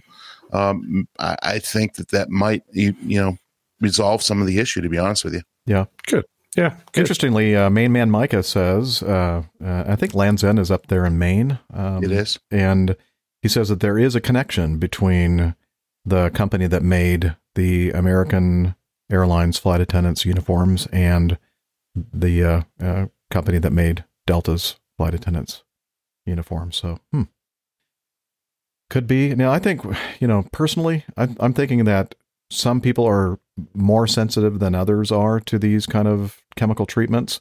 And I think that legitimately a very small um, number, um, you know, had had issues. But then when more and more people are showing up to work not wearing the uniform, I think it might be a little bit of a psychosomatic kind of uh, thing where they think, oh yeah, maybe maybe there is something wrong with these things, and so I'm going to do the same thing. And I'm, I'm wondering if that is a factor as well. I don't know. Sure. And main man Micah corrected us because he is correct. LL Bean is Oh. in Maine. In Lands I knew End that one of them was up there in Maine. which is uh, which is owned by Sears, as a matter of fact. Oh. mentioned. So, okay. um, you know, it would be interesting if if they offered the same color without the uh, chemical treatments on it. I, I would wonder if that would be a, a fix that maybe that they could look at Mhm. because maybe I, I really believe it's probably the chemical treatments within the fabric and on the fabric that Right. probably cause reactions. I think you're right. I guess we'll have to just wait and see how this all works out. Ah, all right. Well, I think uh, I need to find my soundboard so that I can play this. getting to know us. Not exactly the lyrics for that, but we've made it through the news segment. Yay! And we're still waiting for Dr. Steph to uh, arrive at home. I think she, She is. stabbed her On her last way. back, and she's on her way. Yeah. Oh, she's she's finished doing her back stabbing for today. Yep. Excellent. So hopefully we'll see her pretty face uh, in the video soon. Uh, but in the meantime, we can talk about what has been happening with us. Now it hasn't been that long since our last show. What was it? Thursday of last week, and now we're doing this on a Tuesday. Um, so um, I'm I'm going to go ahead and leap in first because I really haven't done hardly anything. Just my normal things uh, involved with uh, music at my church and also the uh, Super Bowl game on Sunday night. That was uh, I thought was a very very uh, good game, uh, very exciting uh, toward the, uh, the especially in the second half when uh, Kansas City came back to uh, become victorious in the uh, outing. And of course, it's always interesting to see the commercials and halftime show and all that kind of stuff. So uh, I didn't get to share it with anybody else. I didn't go to a party or anything, but uh, I had fun watching it myself anyway. So, and that's it pretty much for me. Um, let's see. well, Um, that's a shame. I would like to have gone to a party, but yeah. no one invited me. Well, I know. I'm Same here. Nobody invited me either.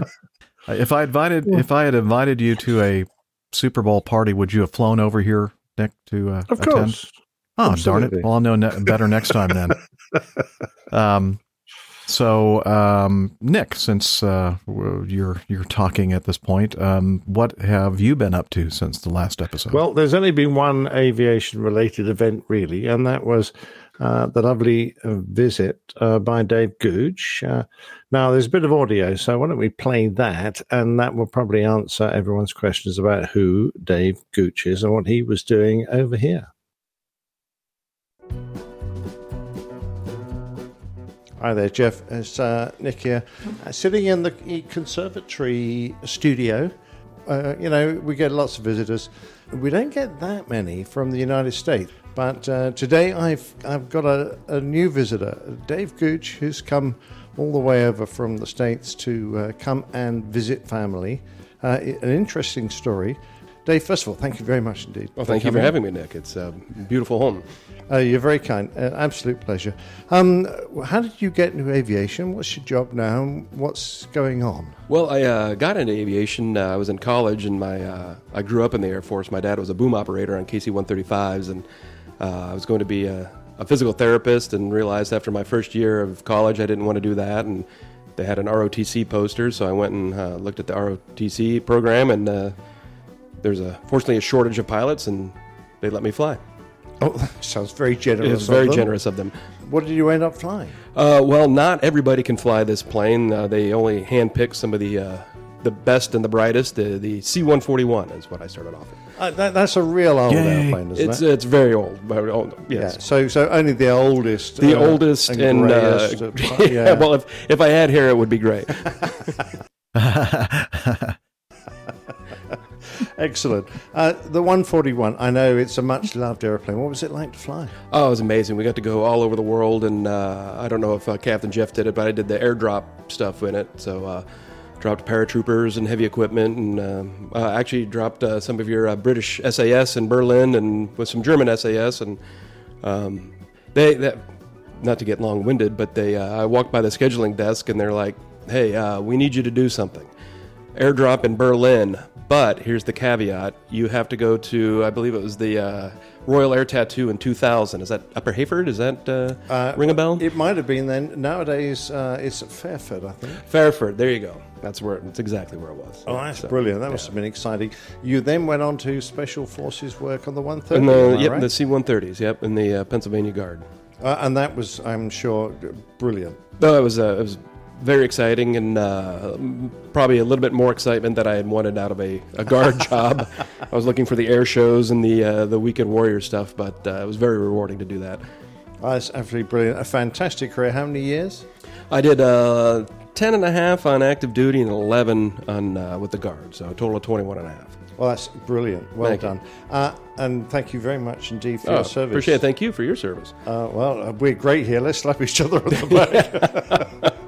That's super. And then off to the boring world of civil flying. Yeah, I uh, started. Uh, well, I I ended up getting my CFI because nobody was hiring, and then uh, I got on with uh, that company in New York that sounds like Jet Who. Um, I was I was actually number 98 on their seniority list, and oh, wow. uh, and Nearly uh, the chief pilot. nearly the chief pilot. And then uh, I believe you guys call it Ajax. Uh, they called. Um, so I worked for Ajax for three years, and now I'm a 737 captain for a uh, large 737 carrier that's based in the southwestern part of the United States. Uh, okay, I think we'll we'll guess at that. Um, but in the meantime, you've actually uh, been had a foot in both camps. You've flown Airbus as well. Yeah, with uh, well JetBlue, I got my type rating on the 320, and then uh, after getting furloughed at American, I went to uh, USA 3000 and uh, flew the uh, A320, 321s there for a little while. I'm doing some Caribbean stuff and Florida charters and stuff, Apple vacations.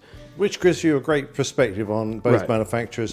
But like I, uh, I like to say, we're all professional pilots, and we fly what machinery is put in front of us most of the That's time. you know when I, I tell people that all the time. Uh, you know, I had a friend that went to uh, Spirit Airlines because he didn't want to fly 737s, and I'm like, you pay me enough money, I'll I'll fly a Metroliner.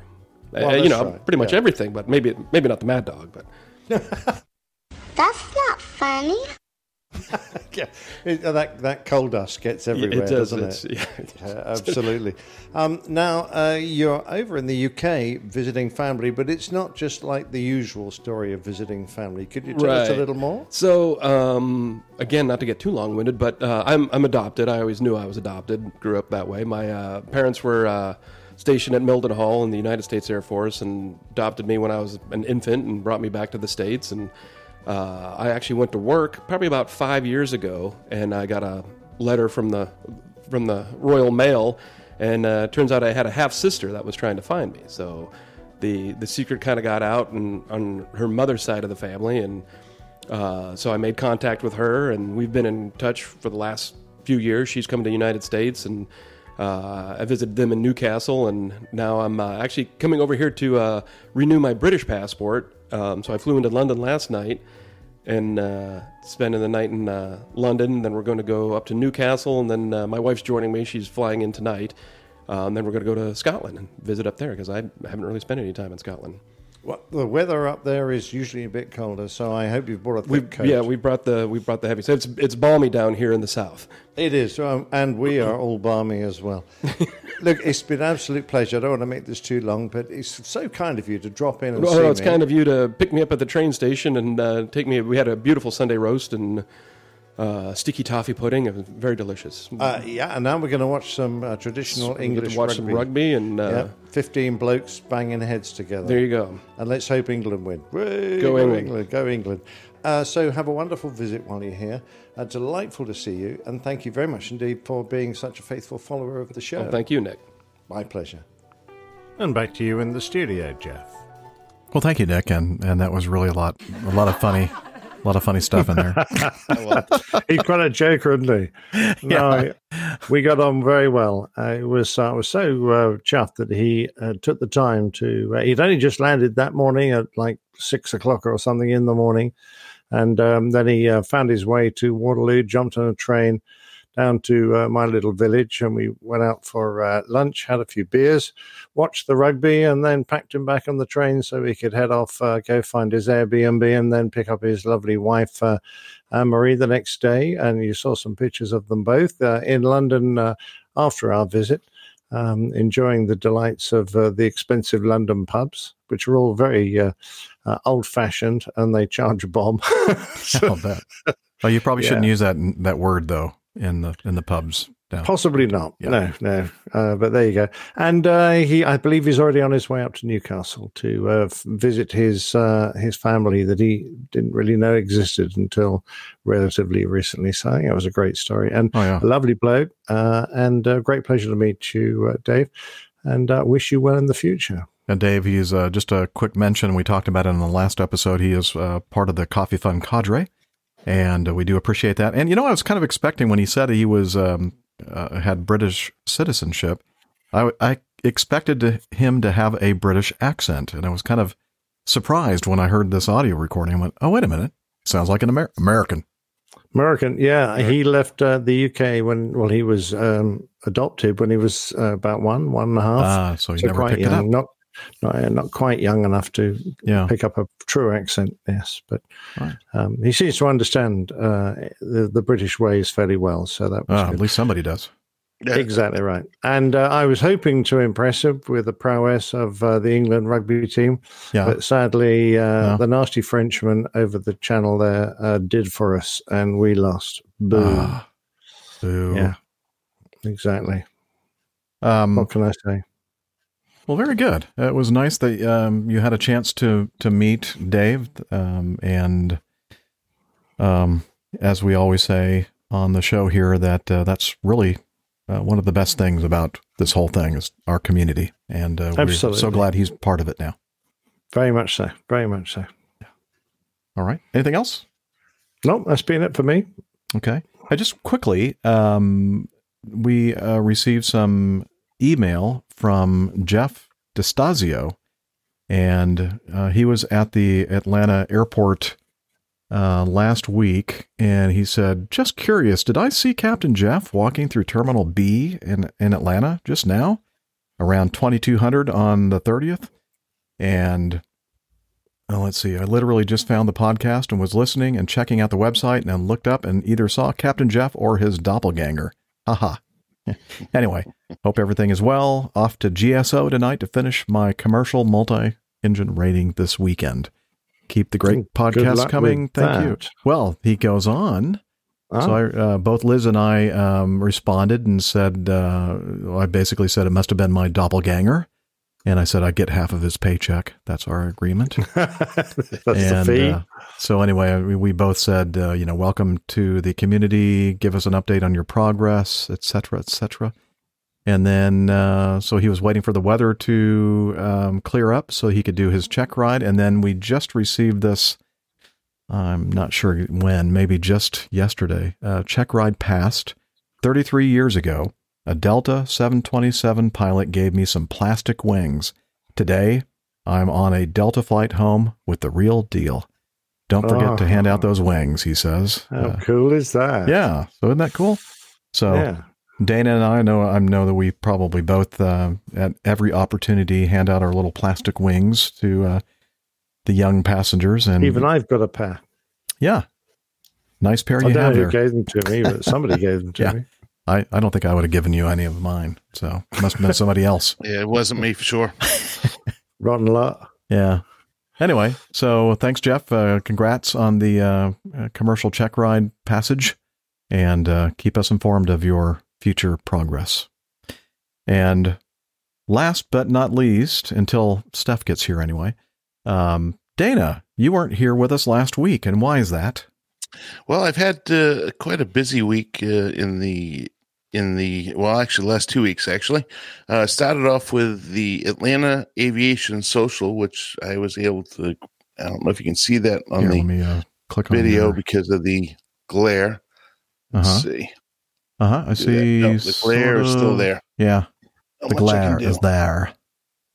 Let's see. There, we you go.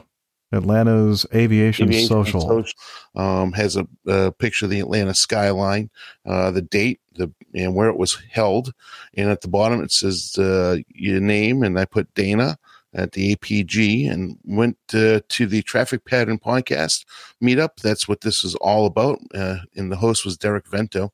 Um, and he was, uh, let me tell you what, he had this thing put together. It was very nicely done. Uh, a complete layout of uh, uh, food, beverages, including some alcoholic beverages, and the amount of people that showed up from all over the place. I was actually waiting for Fred, our friend Fred from San Francisco, to walk through the door at any time, but he didn't. I was a little disappointed. But uh, you know, seriously, we had people all the way from California. Um, spoke to St. Louis. Spoke to a a, a, uh, a bush pilot that lives in Salt Lake City. I'm not going to list off the names, so I'm not going to spend all that much time on that.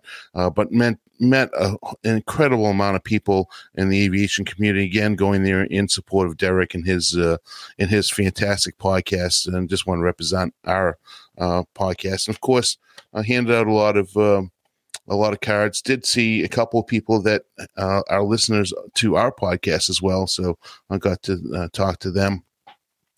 So that was uh, the night before I left on the cruise. Now, the only aviation activity I've had are uh, two things plane spotting and riding as a passenger. Um, so, fortunately, my uh, Achilles has healed up well enough that during the cruise I was able to go do some scuba diving. Um, but prior to that point, uh, got on a 757. Haven't been on one of those in a very long time. Uh, had purchased tickets and was very comfortable, actually. I was uh, for the very short flight down to Fort Lauderdale and got on the cruise ship.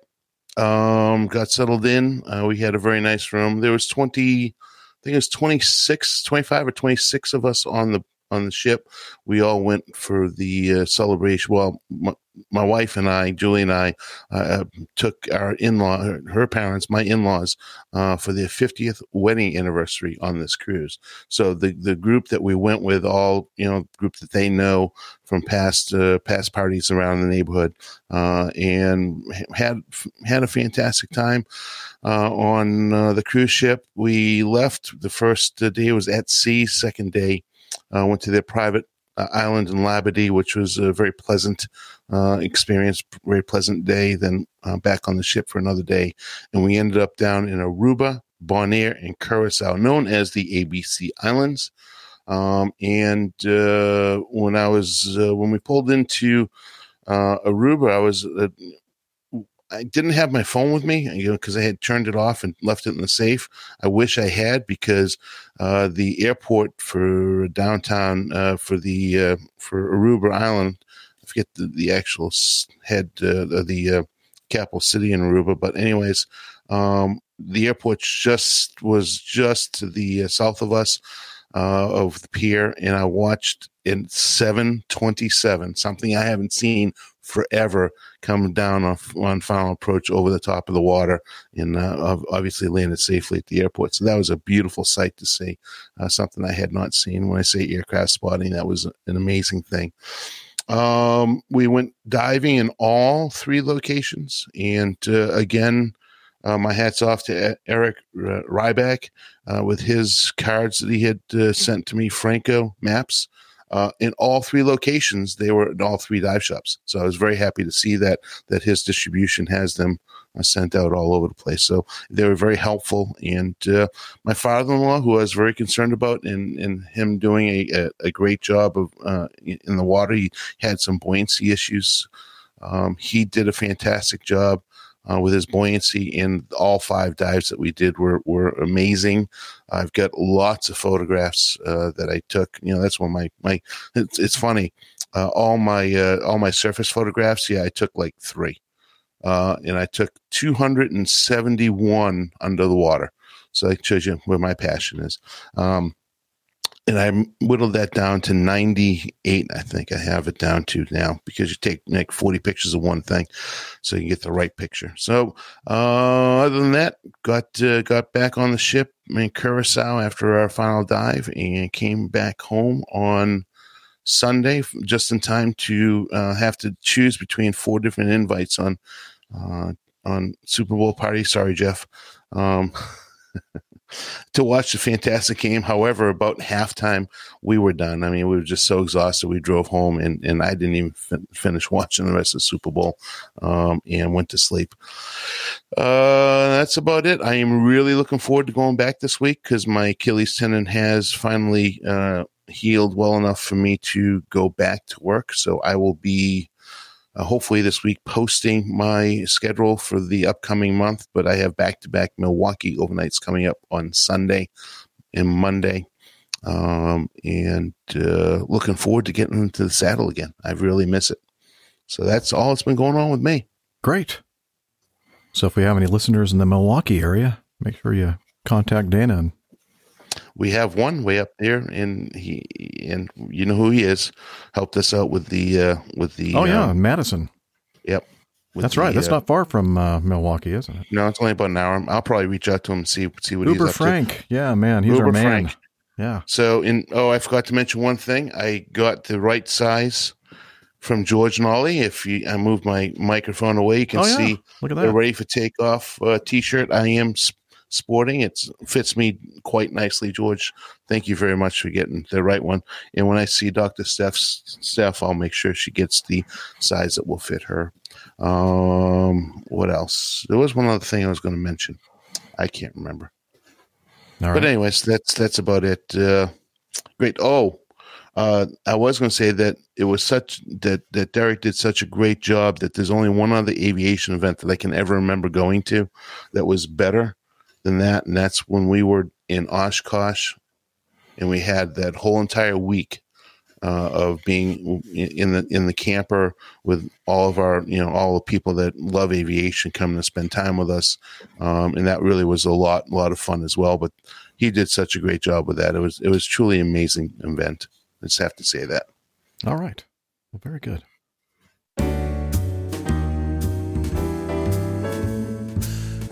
Johnny, how much more coffee? No thanks. No thanks. I love coffee. I love tea. I love the APG community. Coffee and tea and the Java and me. A cup, a cup, a cup, a cup, a cup.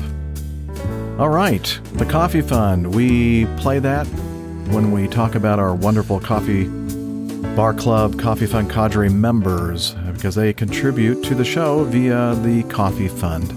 And a couple different ways to do that. Um, the first is the cafe, cafe, the Coffee Fund Classic Method. And since the last show, we have Anthony Chiarvella, Randolph Ackerman, Mazus Karim, and Alan Loveday. Um, those were all via the Coffee Fund Classic method. Um, and the other way to uh, contribute to the Coffee Fund is to become a patron of the show via patreon.com. And since the last episode, we've.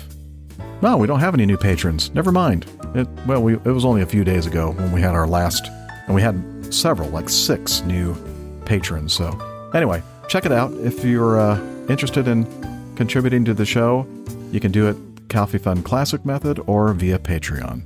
Information about all that on our website, airlinepilotguy.com slash coffee. Oh, you hear that music? You know what that means?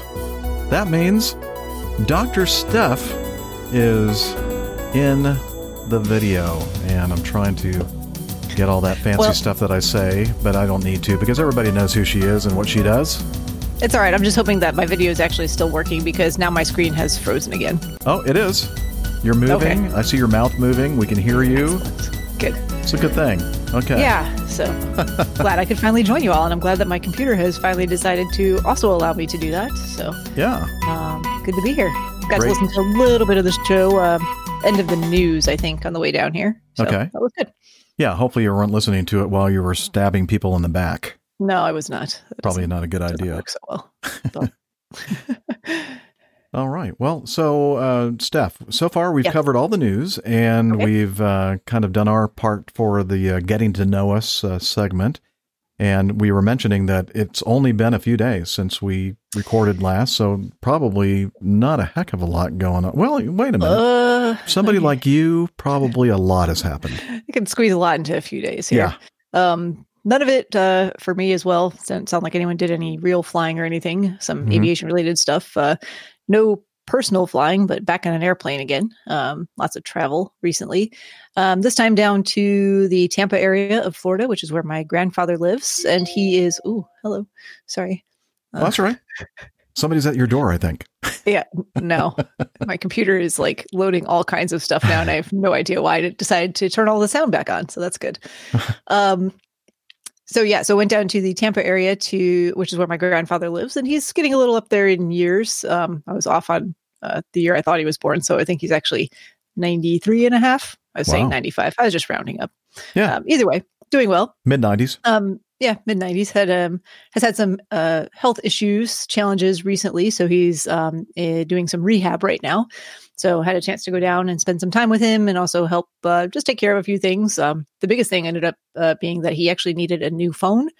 So it took the better part of the two days I was down there to try and uh, get that set up, and then you know ex- teach him how to use it, even though it was essentially the same phone. He didn't But pick it up it's- like right off the bat. he he he does very well with it. I'm not not trying Yeah. to say anything, you know, but you know, it just takes a little bit of time and and just, just little. You have to slow things down a little bit, which is difficult for me to to do, even just speaking. So, um, but yeah, it was good. It was good to see him. Um, my dad was down there as well.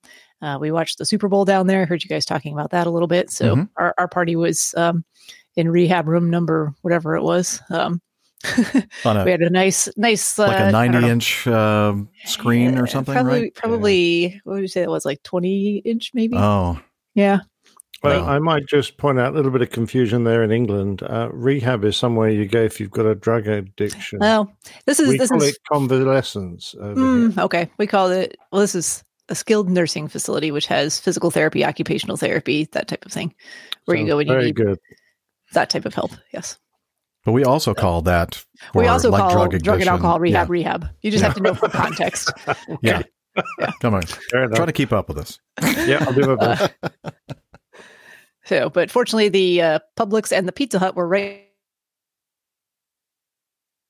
Uh oh. room and that was a lot of fun and then because i didn't want to f- this was me i didn't want to fly home in the middle of the super bowl because that just who does that um, i decided to fly home the following morning and go straight to work so i had a 5 a.m flight and then i worked all day yesterday and i came home and went almost immediately to bed got about nine and a half hours of sleep last night and i feel great now Oh, that's good. Yeah. You'd have got a any seat you wanted on a if you'd flown on during Super Bowl, wouldn't you? probably Hmm. but I, I don't remember much of that 5 a.m flight because i think i fell asleep before we even pushed back from the gate Only and then I was can do that. disappointed that. we were actually early because I was planning on sleeping for a few more Wanted minutes some there. more sleep. I wanted some more sleep, and then I got I went straight to my office and I went in to get start Friday because it's a Monday and Monday's usually busy. Only to find out my first two patients of the morning had canceled. I'm like, ah, Hmm. I could have taken a nap somewhere else, Wow. Yep. but it gave me plenty of time to kind of you know I wasn't sleepy or tired at that point. But by the time I got home, I was I was ready to recover. Aren't there plenty of treatment beds you could grab forty winks on? Mm, yeah, kind of, but no, No. Not very professional. not not not really. Someone walks in to Yeah. find, find the doctor fast asleep. Yeah. And, and truly, I was fine. It was just by the time I got home, I was, I knew I needed to recover. That's all. So cool. Well, I'm glad it all worked out so well. I'm glad you're caught up, I think. And I was very pleased to find that the because nothing was open in the Tampa airport at uh, five o'clock in the morning. There was a coffee place open, but they didn't have my beverage of choice, which would just be a chai tea latte. But the um, uh, the American Airlines lounge was conveniently located adjacent to my gate, so I just wandered in there and got some some breakfast and wandered right nice. back out. Got on my flight. That was nice. You're one of those fancy pants, uh, multi zillion milers, right?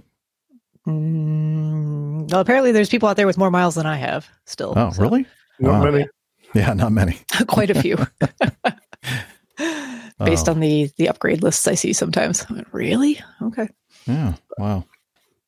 All right. Well, we're glad that you were able to join us. Um, I hope that you're uh, you have a, a beer opened up and Uh, I actually I pulled it out of the fridge, but I didn't even get a chance to open it yet because I was All right. messing around with the computer. So let's. right. uh ah, love that sound. That's pretty good. All right. Cheers. So, cheers to you and Yes. here my sparkling water. I did grab some pretzels here too. You can probably see in the corner of the picture. Cheers. I'm going to drink my lemon water. My gin and tonic. Ooh. Okay, I'm nice. glad someone else is also having alcohol. Thanks. So, Nick. Nick, do you recognize this thing? Uh, yeah, that looks like one of those really natty uh, Yeti. Um, Yeah. I, stub- I, we, I- I'd call it a stubby holder. What do you call it? uh, well, yeah, no, don't call it that. Um, I call it. Um, it's like a koozie or something, um, like a stainless That koozie, good. A, a Yeti. I saw them. Uh, Nick and Jilly were using them at uh, their wonderful home, and I thought, you know, I think that I should get a couple. I gave one to Chris I thought he'd You know, I think I have that. some of those too. Yeah. You don't need to put a, a pad in the bottom of yours though, because your cans fit. Yes, my can fits just nicely. Good.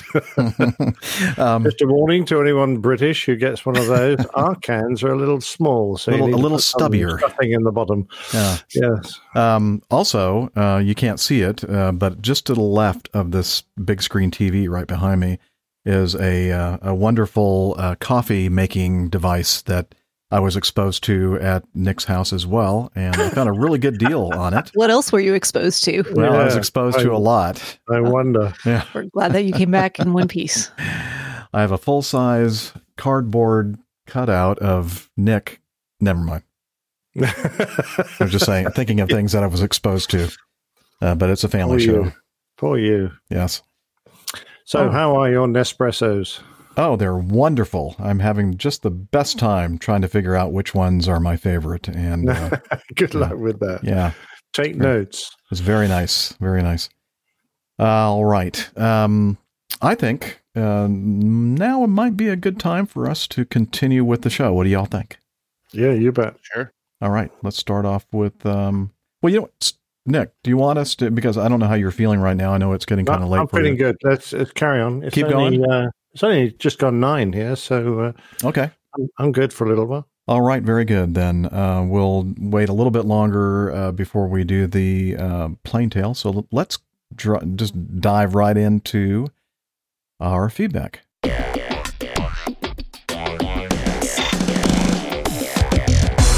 Captain. Incoming message.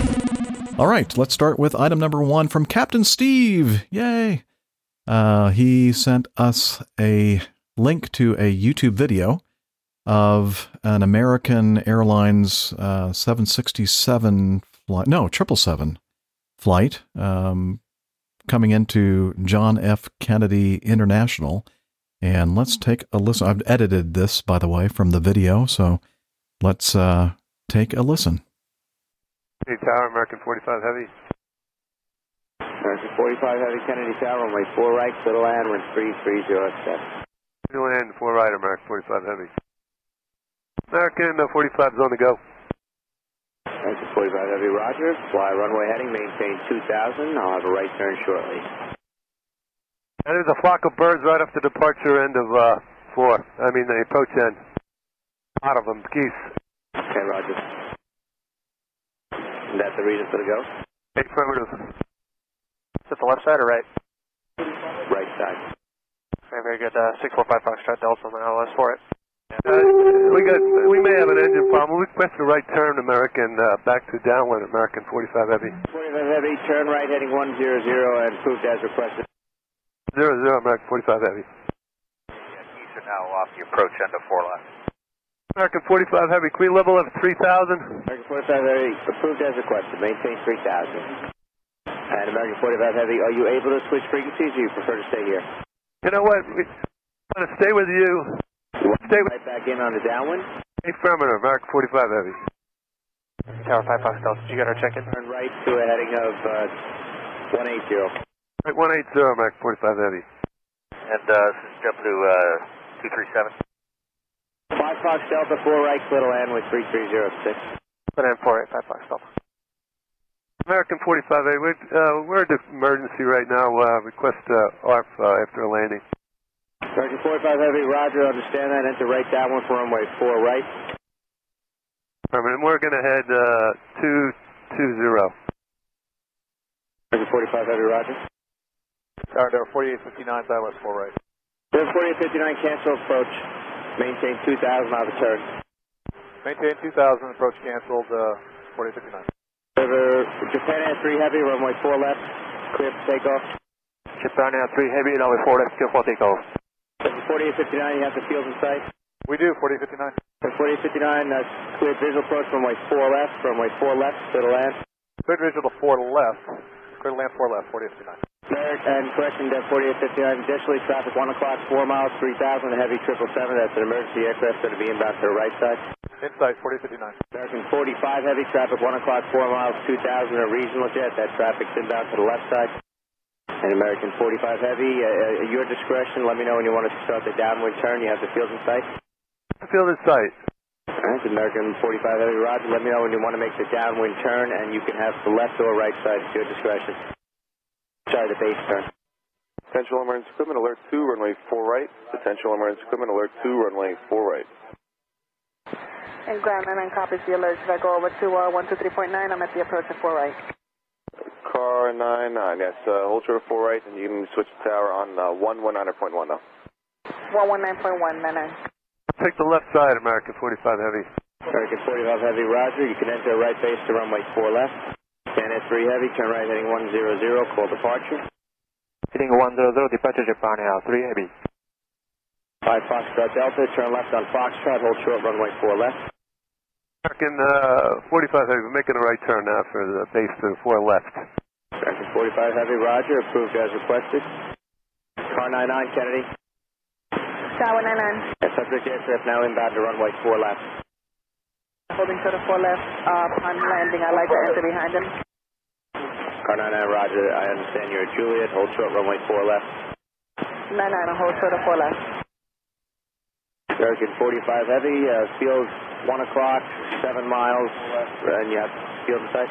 In sight, uh, we clear to land, American 45 Heavy. 45 Heavy, yes, descent, your discretion, clear visual approach, runway 4 left, wind 3306, runway 4 left, clear to land. Clear visual, it's clear to land 4 left, American uh, 45 Heavy. And it looks like we, uh, get, uh, we took one of those birds on that, uh, it must have been at least 50 uh, geese on the, on the approach end of uh, 4 right. I understand that, thank you, sir. Emergency equipment is standing by. Emergency truck 1, subject aircraft now number 1 on a 6 mile final for runway 4 left. Truck 1 copy. 4859, you have the left here? Yeah. Okay, turn left here, left on Bravo, just get out of the way. Left Bravo, get ground call 121.9, good day. Uh, left Bravo, uh, we'll call that 4690. Kennedy Ground, Rescue 1. Rescue 1, Kennedy ground. Do we know which engine he's having a problem with? Uh, stand by. Truck 1, uh, we are unsure which engine it is. Uh, we believe it was a geese. Uh, he ingested a, a goose in one of the en- one of the engines. Uh, you were unreadable at the last.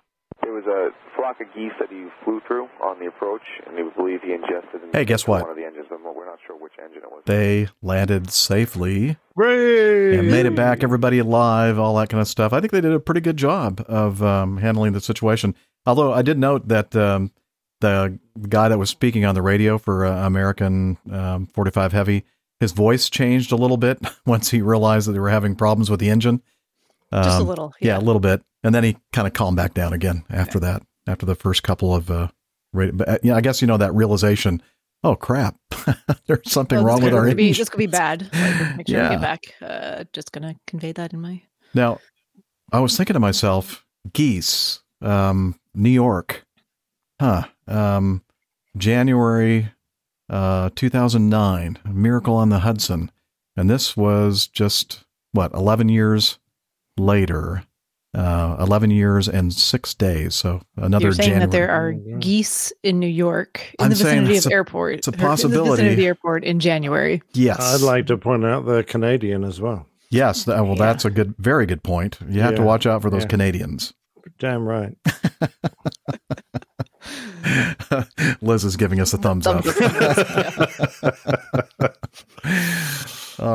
Uh, so yeah, uh, job well done. Um, they handled the, uh, you know, they they were doing the right thing by going around to try to avoid flying into the geese, but uh, unfortunately they didn't Mm. quite escape it and uh, had some compressor stalling slash issues with the uh, engine. But uh, they did a very All- nice job. Yep. Yep. Good coordination, I thought there. Everything Mhm. sounded sounded good. Yeah, actually, I was very impressed. Um, know, they they know what they're doing there at John F. Kennedy, even though sometimes we can't understand what they're saying. Uh, but uh, the uh, the emergency response was spot on. I mean, everybody was professional. Everybody seemed to be right, you know, on the same page. Uh, we're ready for the emergency aircraft to come in, and uh, I was very impressed with the uh, performance of not only the air crew but also the uh, ARFF folks and the Mhm. tower people. Everything did a great job in my in my even the even the guy that was told to get off the run, get out of here, get Get- off the runway, Just just get out of the way. just get out of the way. we don't care where you go. Just just get out of the way. That was Right. the best. I agree with Steve there. Yeah, Uh, me too, me too. So um I have a funny uh just radio uh, story about this on uh, as overheard by. Uh, uh, actually, I was doing traffic work in the pattern. I didn't think of what where the uh, event actually happened up at um, Concord Regional Air, uh, Airport. Uh-huh. Uh, this was a while back, um, but there was a, a aircraft landing ahead of us, um, some sort of business jet. I don't remember. And they said, uh, "Tower, be advised, there is a huge flock of birds on final." And they said it kind of like that. Mhm. So our turn, we're coming around base to final, and uh, air traffic controller gets on and goes, uh, Cessna, whatever, whatever. Be advised, there is a huge flock of birds on final. kind of used the same like emphasis in his voice, which was very funny. And they were still there; they were just off to the side. We could see them, but Was it a huge it was, flock of birds? It was a huge flock of birds. It was a lot of birds. So awesome. it was just funny the way it was all all the information was conveyed. Yeah. Hello, So- dog. Sounds well, like those those Canadian geese are pretty damn big, and you don't need uh, more than one really to really upset your day. And if Yeah. there was a big flock of them, did he say fifty or fifty? Yeah, he, he estimated Five about zero, I Five Yeah, 50. that that's That's a that could big really flock. spoil your day. Yeah. All right. Well, there you go. Thanks, C- uh, Steve, for sending that in. Um, we've been talking about lithium batteries on and off in the last few episodes, and Greg from Down Under, I believe, sent us a an audio recording. So let's take a listen. Hi, Jeff, Steph, Dana, and Nick. This is Greg from Sydney. Just got a couple of comments or a bit of feedback on episodes 406 and 408 with a mention of um, electric uh, planes and lithium batteries and burnt eggs, etc., etc. Um, I remember hearing um, Elon Musk once say, it was only 18 months ago or something like that, when asked about electric aircraft, he mentioned that um, currently the uh, power density of batteries didn't exist to make it uh, commercially viable for a, um, a long haul aircraft. His indications were that the battery density needed to be 400 watts per kilogram uh, for the batteries to to make the to make it worthwhile, and that currently the best batteries around were only at 250. So there was needed to be basically a quantum leap to get up to the 400, and once that was done, then it'd be fine. So um, that electric beaver, um, you know, obviously only doing uh, short haul flights is uh, is probably not. Uh, they're not too worried about the fact that the battery, you know, is not not going to be uh, fully charged for that long. So um, yeah, there is there's uh, um, that that was um, the comments I wanted to make. One other thing that I did recently read in a uh, newspaper in Sydney was that uh, Monash University in Melbourne, plus a, I think it was a German university, have um, applied for a patent on lithium sulfur batteries, and these have a much much higher density uh, power density than lithium ion. They are cheaper to produce and use water based products, and they possi- more than likely, I won't say possibly, more than likely won't suffer from the same thermal runaway that uh, the lithium ion uh, does when it has an internal failure. And this internal failure is a, is a crack, apparently, in the cathodes, um, which then uh, obviously overheats and causes it to uh, to fail. The uh, the sulfur cathodes don't suffer from that, so the battery density they can get uh, the battery density right up.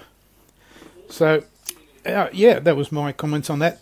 The only other thing I wanted to say is that um, we heard yesterday of a, and you've probably already mentioned it earlier on in the, whatever episode uh, this goes to air at, that um, uh, the crash of a, a C-130 from Coulson. Um, it was over here in Australia fighting fires, and it was down in the snowy mountains, and it's uh, unfortunately come to grief, killing the three, uh, the three on board, and the plane was destroyed by fire. It had just released its load, apparently. Uh, whether it uh, was in smoke or something, I don't know. The the visibility over here in places have been atrocious. Uh, if it's not dust, it's smoke. We had rain in the Sydney suburbs here last night, um, and the the water was brown with the amount of dust that's in the air. Um, in some places, it's it's the visibility is 100 metres in smoke. So it's been quite atrocious over here, but uh, it was sad to hear of that accident. So thanks anyway, and um, this is Greg out. Thanks. Thanks, Greg. Um, did he say snowy mountains? Yeah, that's right. I think he did. All right. Um, thank you very much for all the information regarding the battery sulfur. Uh, what do you say? Sulfur cathode uh, batteries? Li- lithium sulfur. Lithium sulfur. Interesting. Yeah. Okay. You were saying the it was the cathodes that crack that causes the runaways, but uh, Well, that sounds like it uh, holds some promise for an advance in battery technology, and yeah, but it's going to smell like rotten eggs every time you try and. that's the use one. downside. Yeah. Uh, Nick's using his phone again. Gosh. oh yeah, sorry folks. Whoa. All right. Well, thank you, uh, Greg, for for that. And uh, you know what? I think it's right about time now for us to do this week's installment of the Old Pilot's Plain Tales. So, without further ado, let's play that. The Old Pilot's Plain Tales. The Airman's Cross. I was recently visiting a prehistoric monument. No, not Captain Jeff, but a henge within which is a circle of standing stones. It's just west of Amesbury in the beautiful countryside of Wiltshire in England. Its history stretches back to the Neolithic period, and it forms part of a complex set of earthworks that have been of great interest to archaeologists for centuries. Indeed, it's a UNESCO World Heritage Site and is more commonly called Stonehenge. My wife and I both remember the days as children when we had unfettered access to the stones and could freely walk amongst them. But there is a more recent monument there that I had no knowledge of. It's called the Airman's Cross. The presence of this memorial to an early pioneer of aviation so clearly demonstrates the short period in history that flying encompasses, particularly when standing beside a monument that goes way back into prehistory, some 4,000 years. The Airman's Cross was erected in 1912, only 108 years ago, a mere nine years after Wilbur first took to the air near to Kitty Hawk in North Carolina. Despite the experimental nature of flying back in the early 1900s, I find it quite surprising that, even though earlier heavier than air flying machines were fragile, and there was little understanding of the principles of flight, that more serious accidents didn't occur, and that it took five years before this burgeoning industry suffered its first fatality. The unfortunate chap was a passenger of Orville Wright, who had been conducting demonstration flights for the US Army at Fort Myer. The brothers had an Army contract to build and fly a two man flying machine, which would then have to complete a set of trials over a measured course. In addition to the contract worth $25,000, about 600,000 in today's money, the Wright brothers would receive a $2,500 bonus for every mile per hour of speed faster than 40 miles an hour that they could achieve. There was a committee of five officers to evaluate the Wright flyer's performance, including First Lieutenant Selfridge, who had in fact designed his own aircraft, Red Wing. Red Wing was the first aircraft to fly in Canada, but Baldwin, the pilot, had crashed it. However, Selfridge successfully piloted its successor, White Wing, eventually completing flights of several hundred yards.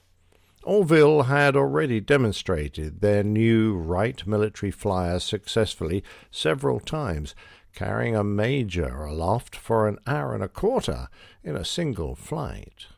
When Selfridge climbed into the flimsy machine, Orville took off and began a gentle orbit, before things began to go wrong. He described the flight in a letter to his brother. On the fourth round, everything seemingly working much better and smoother than any former flight, I started on a larger circuit with less abrupt turns. It was on the very first slow turn that the trouble began. A hurried glance behind revealed nothing wrong, but I decided to shut off the power and descend as soon as the machine could be faced in a direction where a landing could be made. This decision was hardly reached. In fact, I suppose it was not over two or three seconds from the time the first taps were heard until two big thumps, which gave the machine a terrible shaking, showed that something had broken. The machine suddenly turned to the right, and I immediately shut off the power. Quick as a flash, the machine turned down in front and started straight for the ground. Our course for 50 feet was within a very few degrees of the perpendicular. Lieutenant Selfridge, up to this time, had not uttered a word, though he took a hasty glance behind when the propeller broke and turned once or twice to look into my face, evidently to see what I thought of the situation. But when the machine turned head first for the ground, he exclaimed, Oh, oh, in an almost inaudible voice.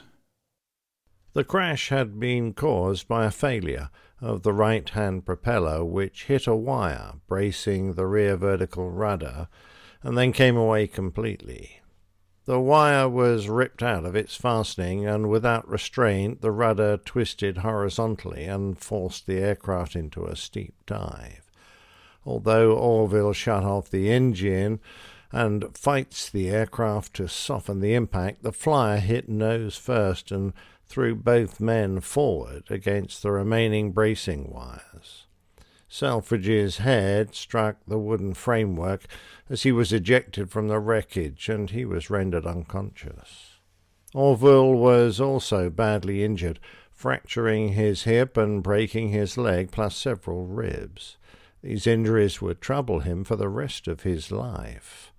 Sadly, Thomas Selfridge had fractured his skull, and although he underwent surgery, he died a few hours later without regaining consciousness. The unfortunate lieutenant was buried with full military honours in Arlington National Cemetery, adjacent to Fort Myer. Following the crash, and as a direct result of Selfridge's death, the pilots of the U.S. Army were instructed to wear large, heavy headgear reminiscent of early football helmets for protection. It was nearly a year later before the next victim to aeronautics was to occur in this new adventure of flying.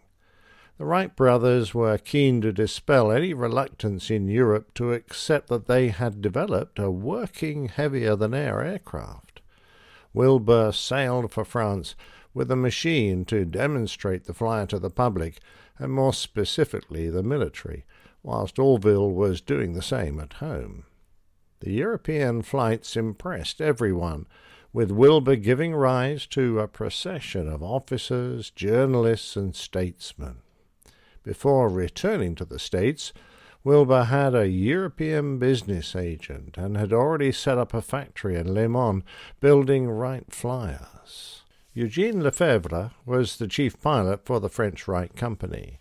A talented engineer, accomplished sportsman, and cycling champion, he was one of many French sportsmen attracted to aviation because of the adventure and the competitive spirit that animated the first meetings of aviators. He promoted the Wright aircraft by entering in air races such as the Grande Semaine d'Aviation at Reims, and with Louis Blériot and Hubert Latham represented France in the Gordon Bennett Trophy. This event started with poor weather, but shortly after 10 a.m., Maurice Guffroy made the first attempt to get away. His little red REP monoplane furiously spluttered and struggled across the gummy field. Back and forth it went, but despite the roars of encouragement from the huge crowd, it wouldn't come unstuck. Guffroy retired in disgust when his 15 minute time limit was up. Towards the end of a disappointing first day, the weather eased, and Lefebvre took off to give the crowd an early display of stunt flying. The New York Times described his maneuvers thus Lefebvre came driving at the crowd tribunes, turned in the nick of time, went sailing off, swooped down again, till he made the flags on the pillars and the plumes on the ladies' hats flutter, and so played about at will for our applause. For this he was fined four dollars by the judges for displaying excessive recklessness and daring. Only nine days after the end of the Reims event, Lefebvre was killed in a crash at Juvisy when the plane he was testing dropped to the ground from a height of twenty feet. This qualified him to take his place as the first pilot to die whilst flying an aircraft and the second ever casualty to aviation. As the sport of flying grew, so did the distressing stories of accidents. And Capitaine Ferdinand Ferber, a French scientist and army officer, was killed in a taxiing accident not long after Eugene Lefebvre. Leon Delagrange had his skull broken when he fell with his machine from a height of 65 feet and was crushed underneath the wreckage. He had been turning at high speed against the wind when the left wing of his Blériot monoplane broke and the other wing collapsed. The machine plunged to the ground and Delagrange was caught under the weight of the motor.